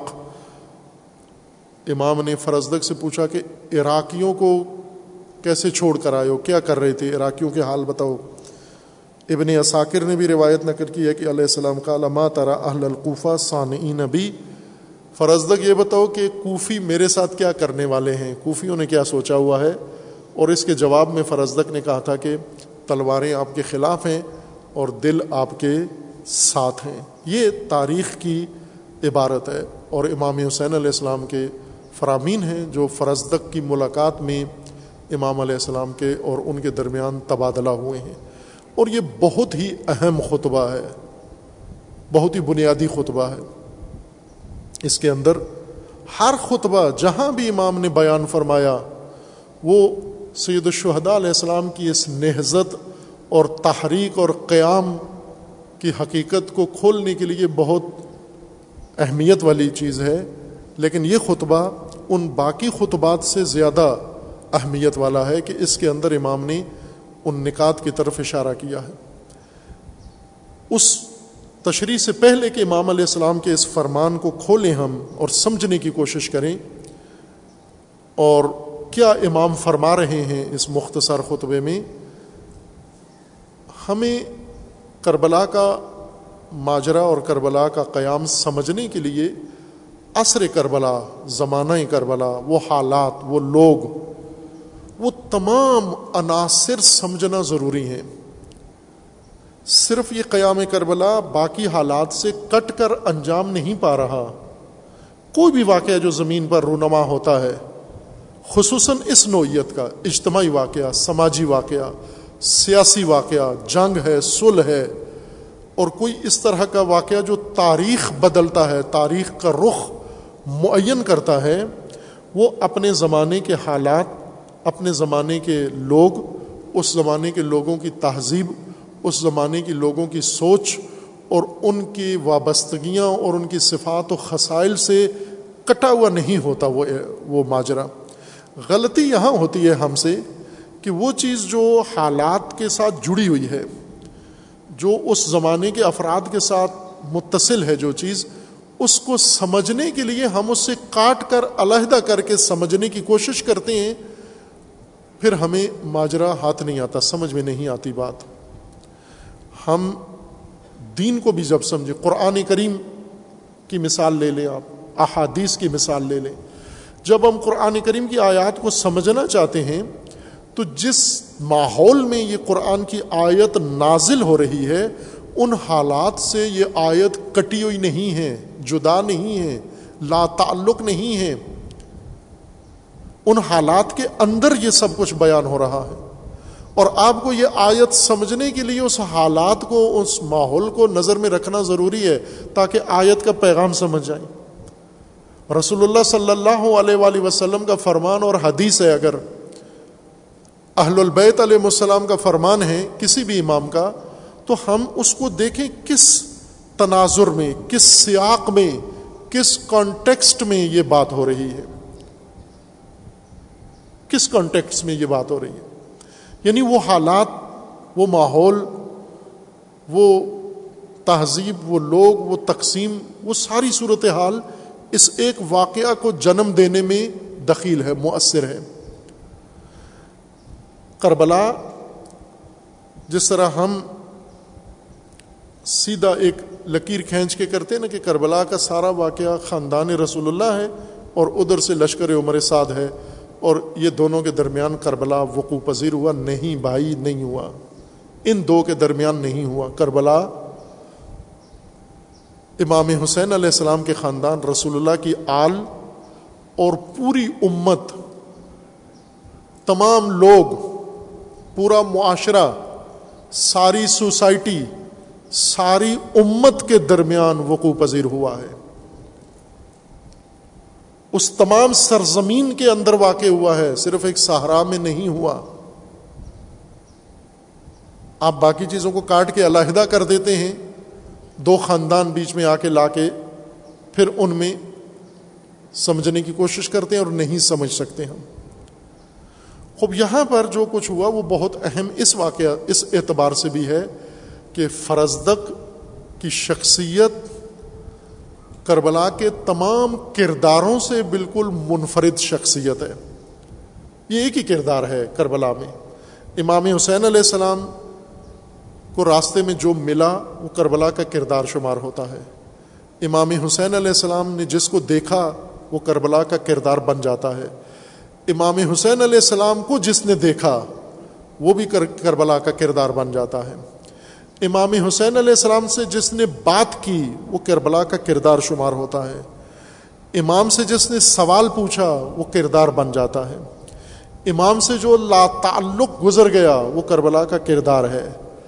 امام کے مخالفت کی کسی نے، وہ کربلا کا کردار ہے۔ امام سے محبت کی کسی نے، ہمدردی کی کسی نے، وہ کربلا کا کردار بن جاتا ہے۔ وہ اس داستان کا، اس ماجرا کا حصہ بن جاتا ہے۔ اور وہ اپنے حصے کا کردار اس میں ادا کر رہا ہے۔ خوب، ہر طبقے کے یہ کردار موجود ہیں۔ مدینہ سے امام علیہ السلام جب روانہ ہوئے، تو وہیں پر یہ سارے کردار ایک ایک کر کے کربلا کے واقعہ میں شامل ہو جاتے ہیں۔ اور اپنا جو بنتا ہے کردار، ان کا جو سوچا ہوا ہے، وہ ادا کر کے پھر علیحدہ بھی ہو جاتے ہیں۔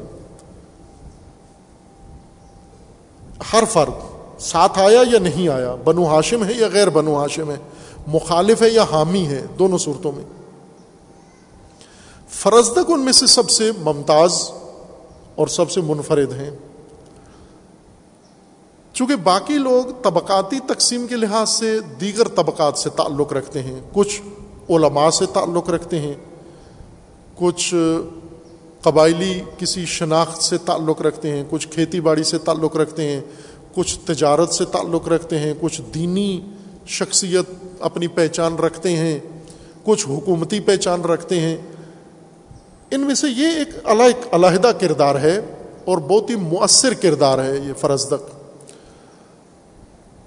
یہ شاعر ہے بنیادی طور پر، اس کی تمام پہچان شاعری ہے۔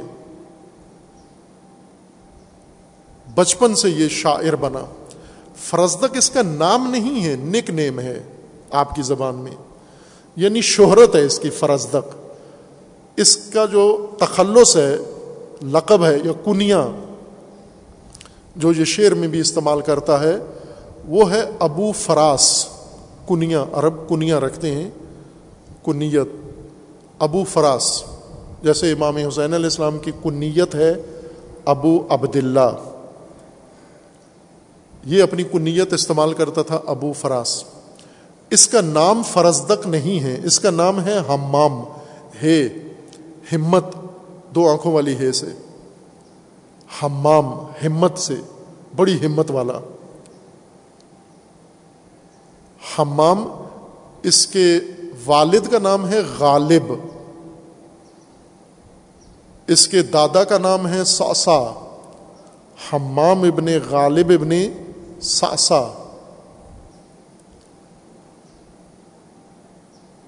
فرزدق اس کو کیوں کہتے ہیں؟ فرزدق عربی زبان میں، عرب میں کہتے ہیں پیڑے کو۔ روٹی کا پیڑا ہوتا ہے نا، روٹی بنانے سے پہلے اس کو کاٹتے ہیں بڑے گان سے یا جو بھی نام رکھتے ہیں آپ اس کے، خمیر سے مٹھی بار کاٹ کے پھر اس کو گول کرتے ہیں۔ یہ جو خمیر گول ہوتا ہے روٹی بنانے کے لیے اس کو عرب فرزدق کہتے ہیں۔ ہم پیڑا کہتے ہیں، عربی میں اس کو فرزدق کہتے ہیں۔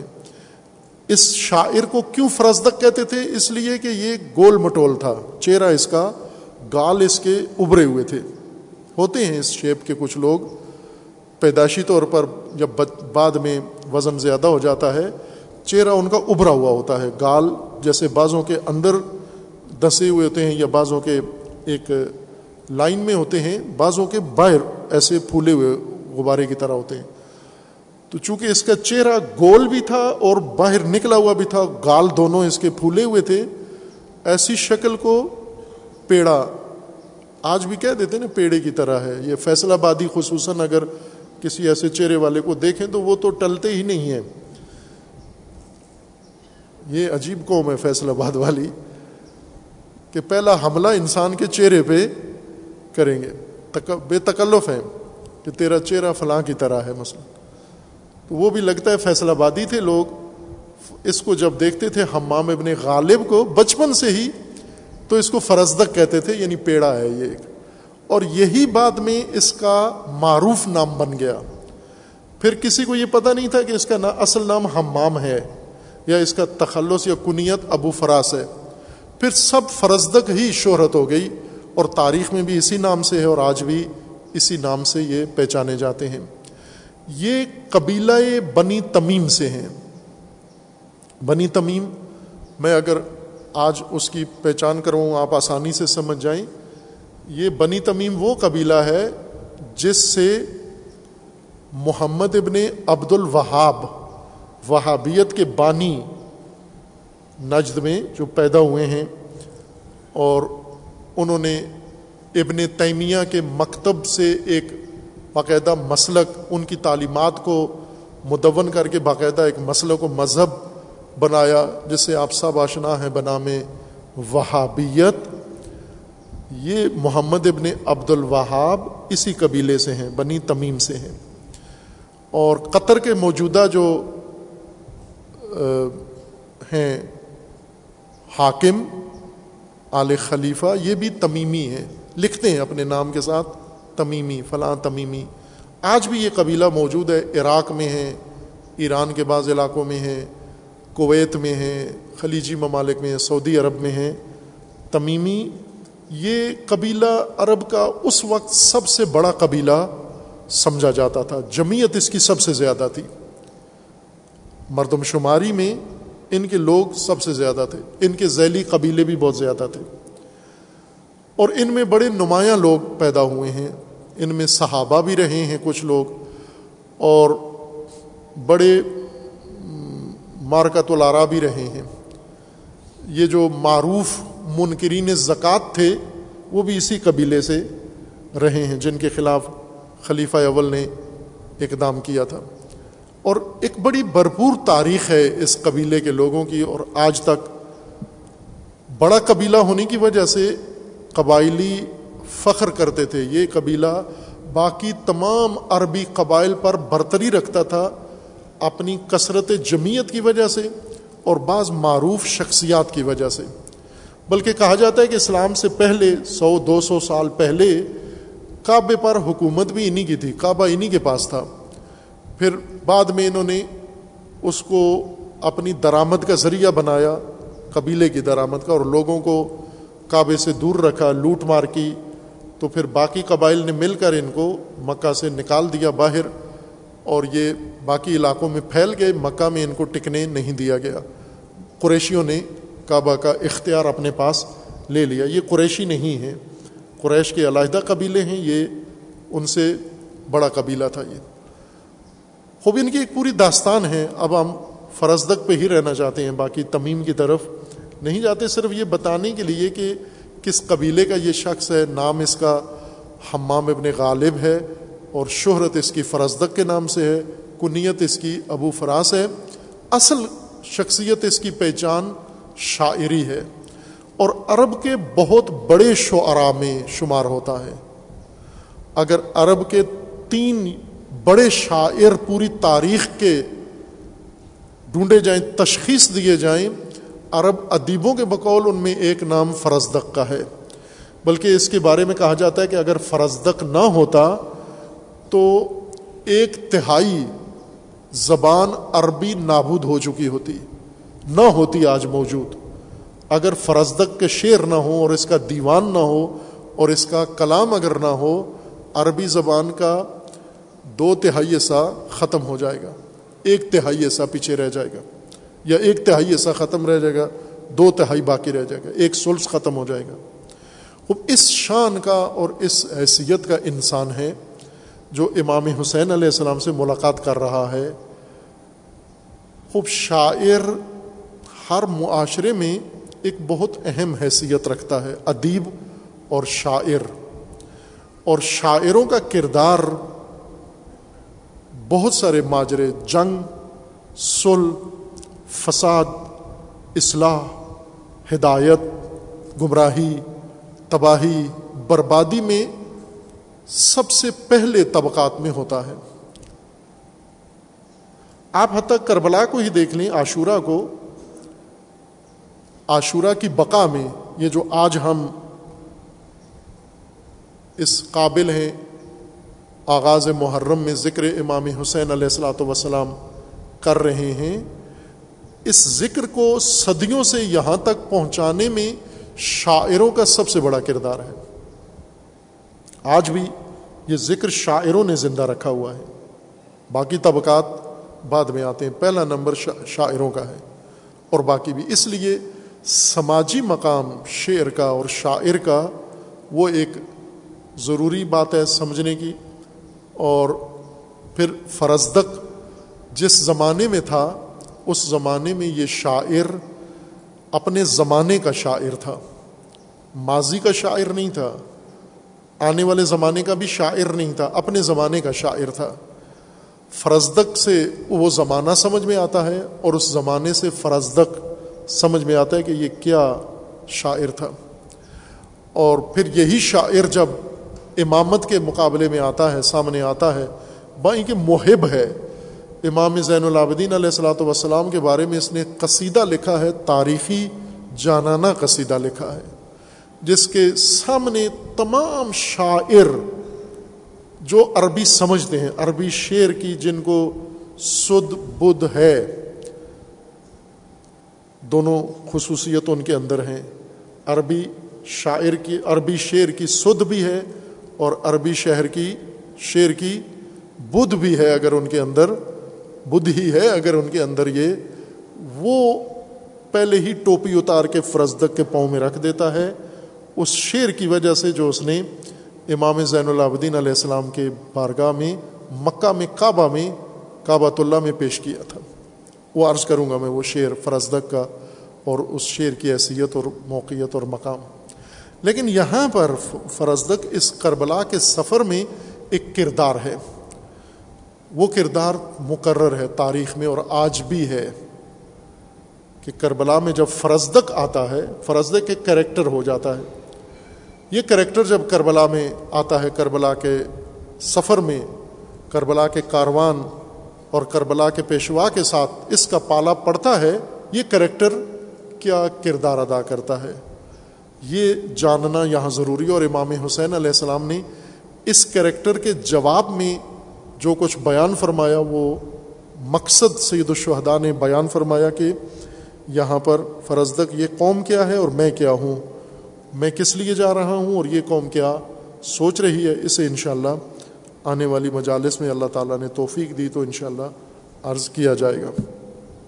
میں نے اشارہ ابھی کیا تھا آپ کی خدمت میں، اسی خطبہ امام علیہ السلام کی تفسیر کے طور پر کہ یہ روایت فرزدق کے ملاقات کی کہ یہ روایت، یہ ملاقات کوفہ کے باہر نہیں ہوئی، کوفہ کے دروازے کے باہر نہیں ہوئی، بلکہ مکہ کے دروازے کے باہر ہوئی ہے۔ یہ عالم بزرگوار فقی ہے نامدار اور در حقیقت میں اگر اس کو کہہ دوں، معلم اسلام و تشیع۔ حضرت شیخ الفقہ امام فق و فقاہت کے شیخ مفید رضوان اللہ تعالی علیہ بے جا نہیں ہوگا۔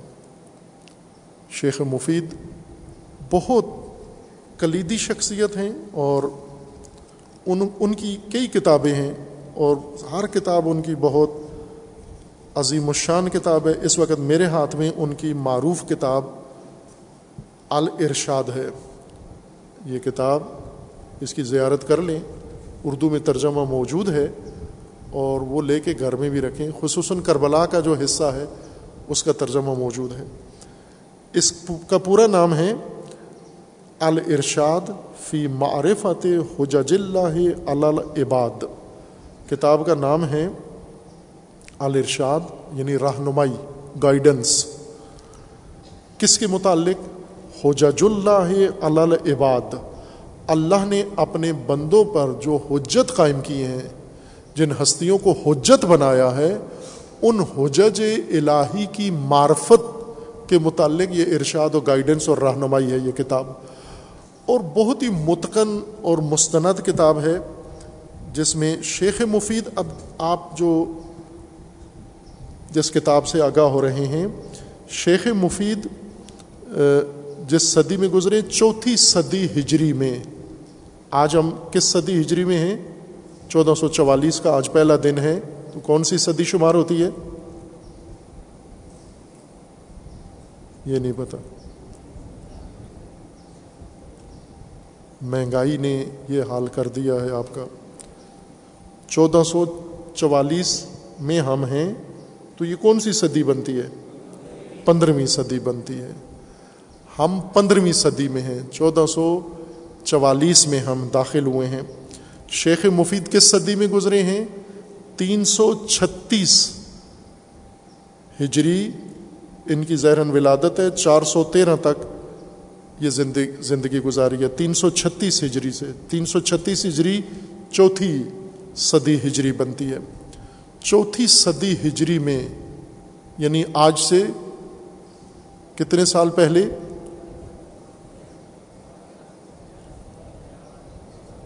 گیارہ سو سال پہلے، گیارہ صدیاں پہلے اس عظیم انسان نے آپ کے مکتب تشیعوں کے لیے جو بنیادیں علمی فراہم کی ہیں، بعد میں آنے والے ان کے دسترخوان علم پر پلے ہیں اور بڑے ہیں۔ شیخ توسی عظیم عظیم ترین شخصیتیں فقہائے شیعہ میں، علماء تشیعوں میں جامع ترین ہیں۔ وہ شیخ مفید کے شاگرد یا شاگردوں کے شاگرد ہیں۔ سید علم سید مرتضیٰ علم الہدا و سید رضی جو جامع نہج البلاغا کے ہیں، جنہوں نے نہج البلاغا کے خطبے اکٹھے کیے ہیں یہ شیخ مفید رضوان اللہ تعالیٰ علیہ کے شاگردوں میں سے ہیں۔ شیخ مفید وہ عظیم الشان ہے ایک کتاب انہوں نے الرشاد فی معرفت حجج اللہ علیہ بعد میں لکھی ہے۔ تاریخ ہے آئمہ اطہار کی مستند تاریخ۔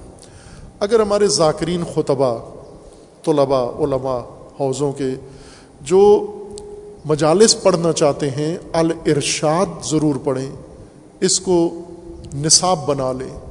واعظین خطبہ تاکہ انہیں کم از کم اتنی معرفت ہو۔ مختصر تاریخ ہے، مفصل نہیں ہے، مفصل باقی تاریخوں میں ہے، کتابوں میں ہے۔ یہ دو جلدوں میں ہے یہ تاریخ۔ شیخ نے ایک جلد میں لکھی تھی بعد میں، تصحیح ہو کے اور آشی وغیرہ سے دو جلدوں میں چھپ گئی ہے۔ اس کو نصاب بنا لیں، اس کا مطالعہ کر لیں۔ کم از کم گمراہ نہیں کرو گے لوگوں کو آئمہ کے بارے میں، اہل البیت کے بارے میں۔ نہ عقیدے میں گمراہ کرو گے اور نہ ہی عمل میں گمراہ کرو گے اور نہ نتیجے میں گمراہ کرو گے۔ جناب شیخ مفید رحمۃ اللہ علیہ نے جہاں اور بہت سارے خوبصورت ابواب اس کتاب کے اندر ذکر فرمائے ہیں، ان میں امام حسین علیہ السلاۃ وسلام کا مقتل بھی تفصیل کے ساتھ ذکر کیا ہے۔ باقی مقاتل بھی ہیں۔ پچھلی دفعہ آپ کی خدمت میں لہوف کا تعارف کروایا تھا اور اس کا متن پڑھ کے سنایا تھا۔ اور یہ ضروری ہے یہ کام عزیزان، تاکہ ہماری قوم کو بھی پتہ چلے کہ کتاب کربلا کی ایک مستند تاریخ بھی ہے۔ سب کچھ ذاکری نہیں ہے۔ یہی نہیں ہے، یہ جو مواد ہے، یہ گڑا ہوا ہے، اکثر مواد خود ساختہ ہے۔ یہ جتنا آپ سنتے ہیں اور بڑا دلسوز قسم کا واقعات بتاتے ہیں، یہ سب بنایا گیا ہے۔ مستند تاریخ اور مقتل جو کتابوں کے اندر موجود ہے، اور سب سے بہتر کتاب یہی الرشاد ہے۔ اس میں میں منتخب حصہ آپ کی خدمت میں عرض کروں گا، سارا پڑھ نہیں سکتے دس دنوں کے اندر۔ ہر چند میری یہ خواہش ہے کہ اسے ہم باقاعدہ کتاب کے طور پر پڑھیں۔ اس پوری کتاب کو، خصوصاً جو امام حسین علیہ السلاۃ وسلام کے متعلق ہے، اس کو جانیں ہم تاکہ ہمیں یقین ہو جائے۔ یہ روایت فرزدق بھی انہوں نے فرمایا ہے کہ جس طرح باقی مورخین نے لکھا ہے کہ یہ ماجرا مکہ کے باہر وقوع پذیر ہوا ہے۔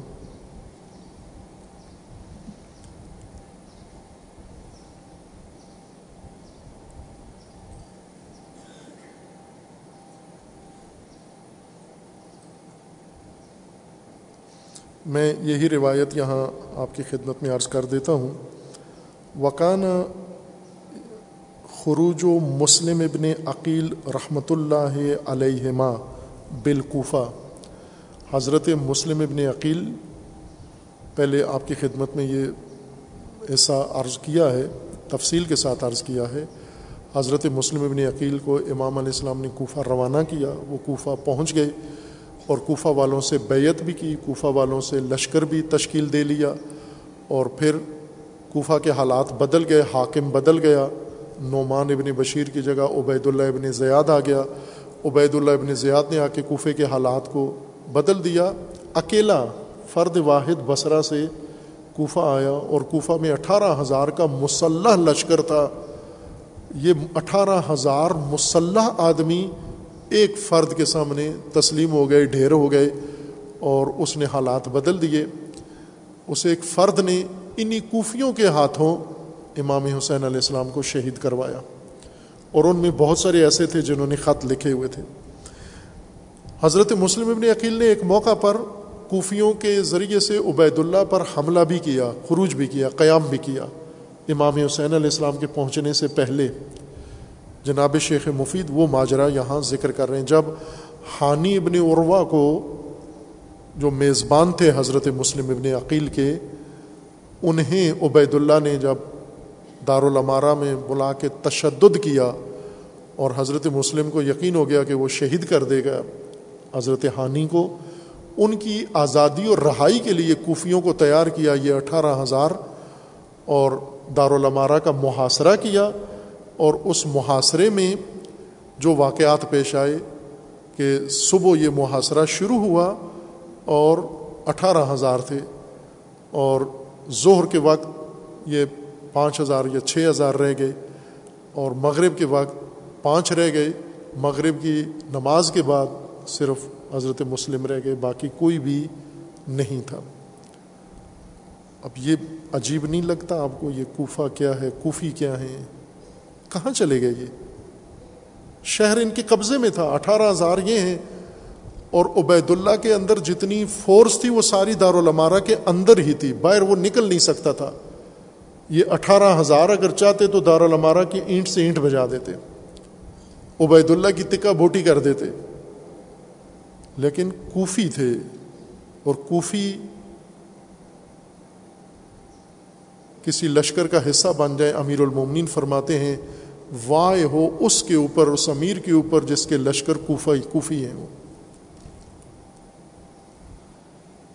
جناب شیخ مفید ذکر فرماتے ہیں وقان خروج و مسلم ابن عقیل رحمہ اللہ علیہ رحم اللہ علیہما بالکوفہ یوم الثلاثاء لسمان مزینہ من ذی الحجہ ثنا ستینہ یہ منگل کے دن قیام ہوا، بروز منگل۔ آٹھ ذی الحجہ کو حضرت مسلم نے ساٹھ ہجری، آٹھ ذی الحجہ حضرت مسلم نے کوفہ میں قیام کیا، دارالعمارہ کا محاصرہ کیا۔ و قتل ہو یوم الربا لتس ان خلون من ہوں یوم عرفہ۔ اور شہادت حضرت مسلم بدھ کے دن نو ذی الحجہ کو ہوئی۔ وکان توجہ الحسین علیہ السلام من مکہ العراق فی یوم خروج مسلم بالکوفہ۔ آٹھ ذی الحجہ کو حضرت مسلم نے خروج کیا، قیام کیا۔ آٹھ ذی الحجہ کو امام علیہ السلام نے مکہ سے کوفہ کا عزم کیا۔ وہ ہوا یوم الترویہ۔ یہ یوم الترویہ ہے۔ بعد مقام ہی بے مکہ بقیت شعبان و شہر رمضان و شوالن و ذلقدہ امام علیہ السلام شعبان، تین شعبان کے بعد بقیہ ماہ شعبان، ماہ رمضان، شوال اور ذلقدہ و سمانی لیال خلون منزل حجہ صنعت ستین۔ اور آٹھ دن گزرنے کے بعد ذی الحجہ کے یہ چار مہینے امام علیہ السلام مکہ میں مقیم رہے۔ وقان کا دجتم علیہ مدت و مقام ہی بے مکہ نفر من اہل الحجاز و نفر من اہل البصرہ۔ انضاف الى اہل بیت ہی و موالی ہے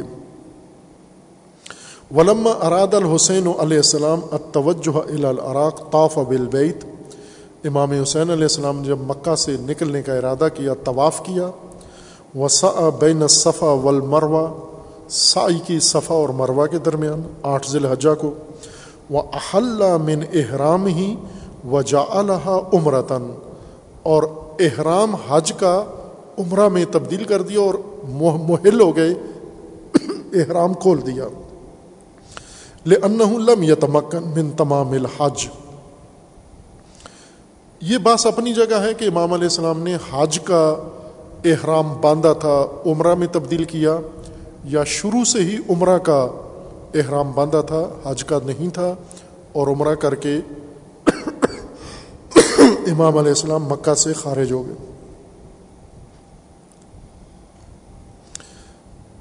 امام علیہ السلام چونکہ حج مکمل نہیں کر سکتے تھے، اس وجہ سے خوف سے احرام تبدیل کر دیا۔ ایوک بذا علیہ بے مکہ فیون فضا الا یزید ابن معاویہ۔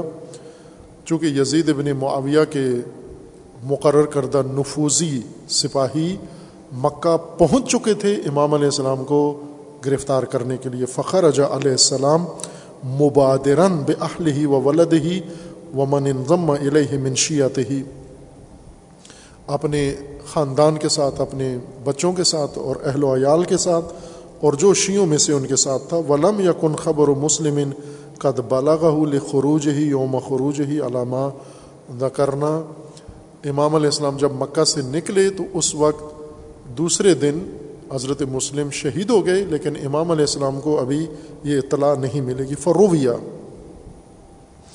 انل فرزدق اشاعر ان قال حجج تو بے فی صنعت ستین روایت فرزدق سے ہے۔ انہوں نے کہا ہے کہ میں اپنی والدہ کے ساتھ تیس ساٹھ ہجری میں حج کے لیے گیا۔ فبین ان اسوق بئی رہا ہی نہ دخلت الحرم اد لقیت الحسین ابن علی علیہ السلام خارجن من مکہ معاہ اسیاف ہو و تراس ہو فقلت لمن حاد القطار فقال علی حسین ابن علی، فرزدق کہتے ہیں، میں نے امام کا کاروان دیکھا، پوچھا، یہ کس کا کاروان ہے؟ بتایا گیا، حسین ابن علی کا ہے، تو میں آگے بڑھ کر ان سے ملا۔ فعطی تو فسلم تو علیہ میں ان کی خدمت میں حاضر ہوا اور سلام عرض کیا وہ قل تو آطاک اللہ حسول کا و عمل کا فیمہ توحب و بے ابی انت و امی یبن رسول اللہ ما اجل کا ان الحج؟ میں نے آگے بڑھ کر آداب بجا لا السلام کیا دعا دی اور پوچھا کہ حج سے کیوں جلدی نکل آیا؟ فقال لولم اجل لخذ تو اگر میں تاجیل نہ کرتا، جلدی نہ کرتا تو میں پکڑا جاتا۔ سم قال علی من انتا فرزدق کہتے ہیں، پھر امام نے مجھ سے پوچھا، تو کون ہے؟ قل تو امرا ان من العرب۔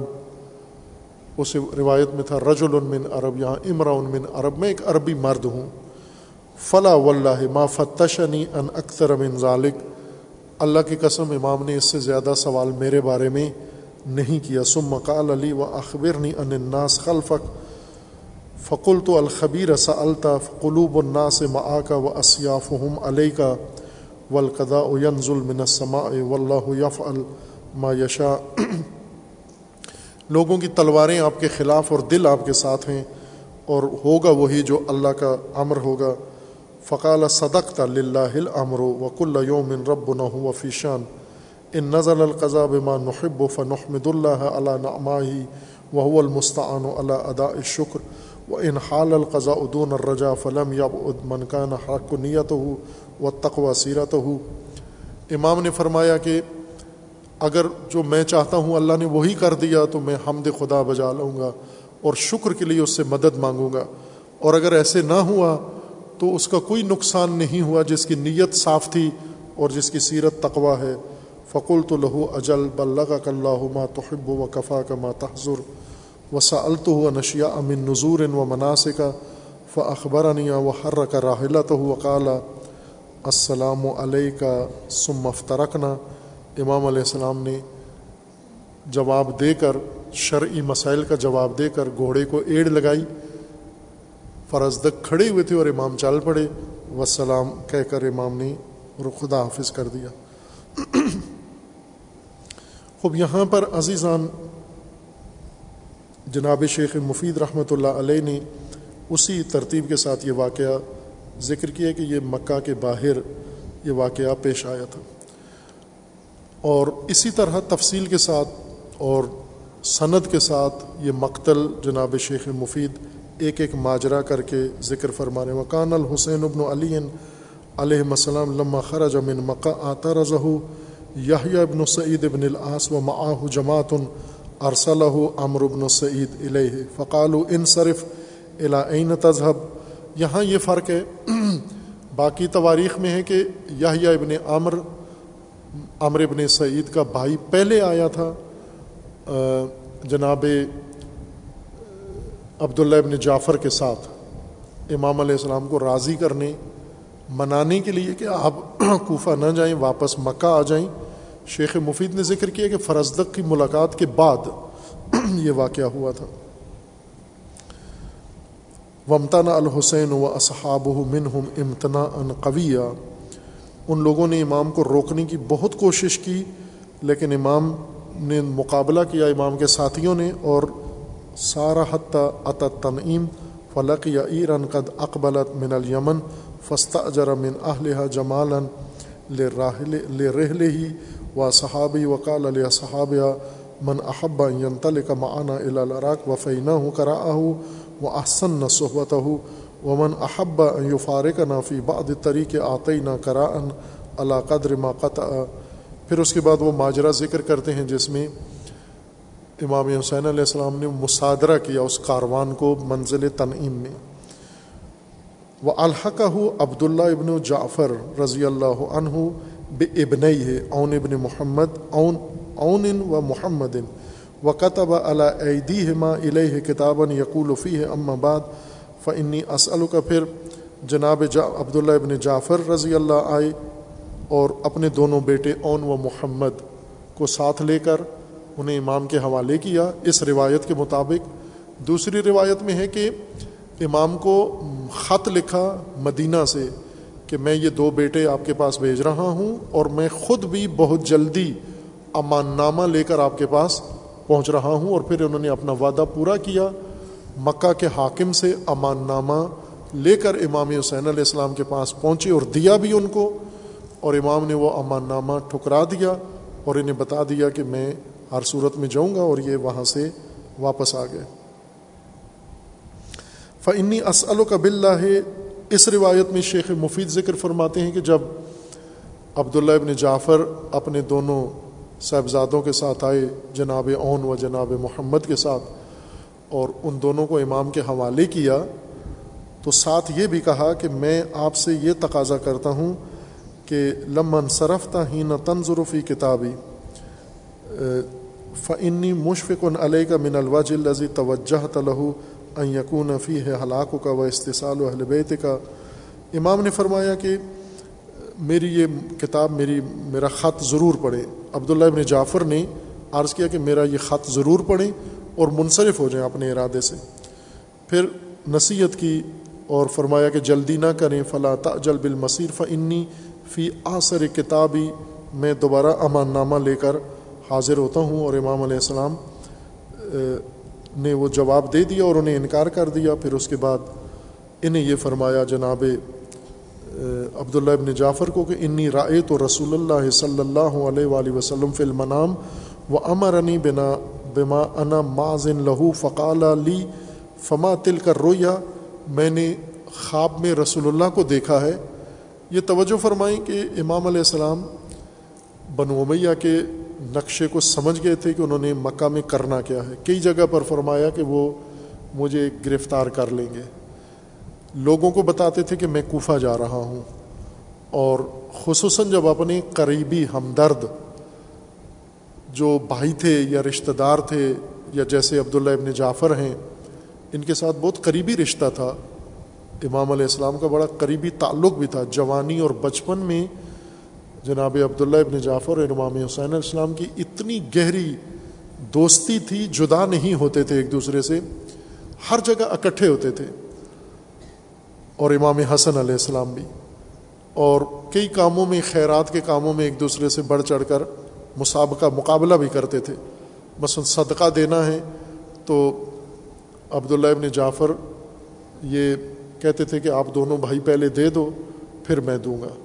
یعنی ان کے یہ ہمیشہ ہوتا تھا کہ میں برتری اپنی قائم رکھوں کہ جو امام حسن دیتے ہیں، جو امام حسین دیتے ہیں، ان سے دگنی رقم میں دیا کروں صدقہ کے طور پر۔ اور معروف تھے بہت، سخی۔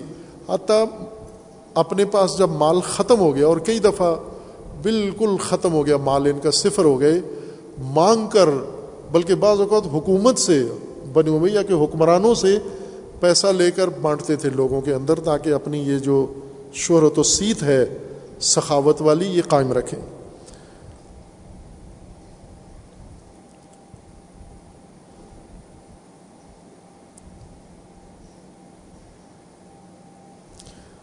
ولما بالغ عبید اللہ ابن زیاد اقبال الحسین علیہ السلام من مکہ الکوفہ باص الحسین ابن نمیر صاحب شرطن حت نزل القادسیہ۔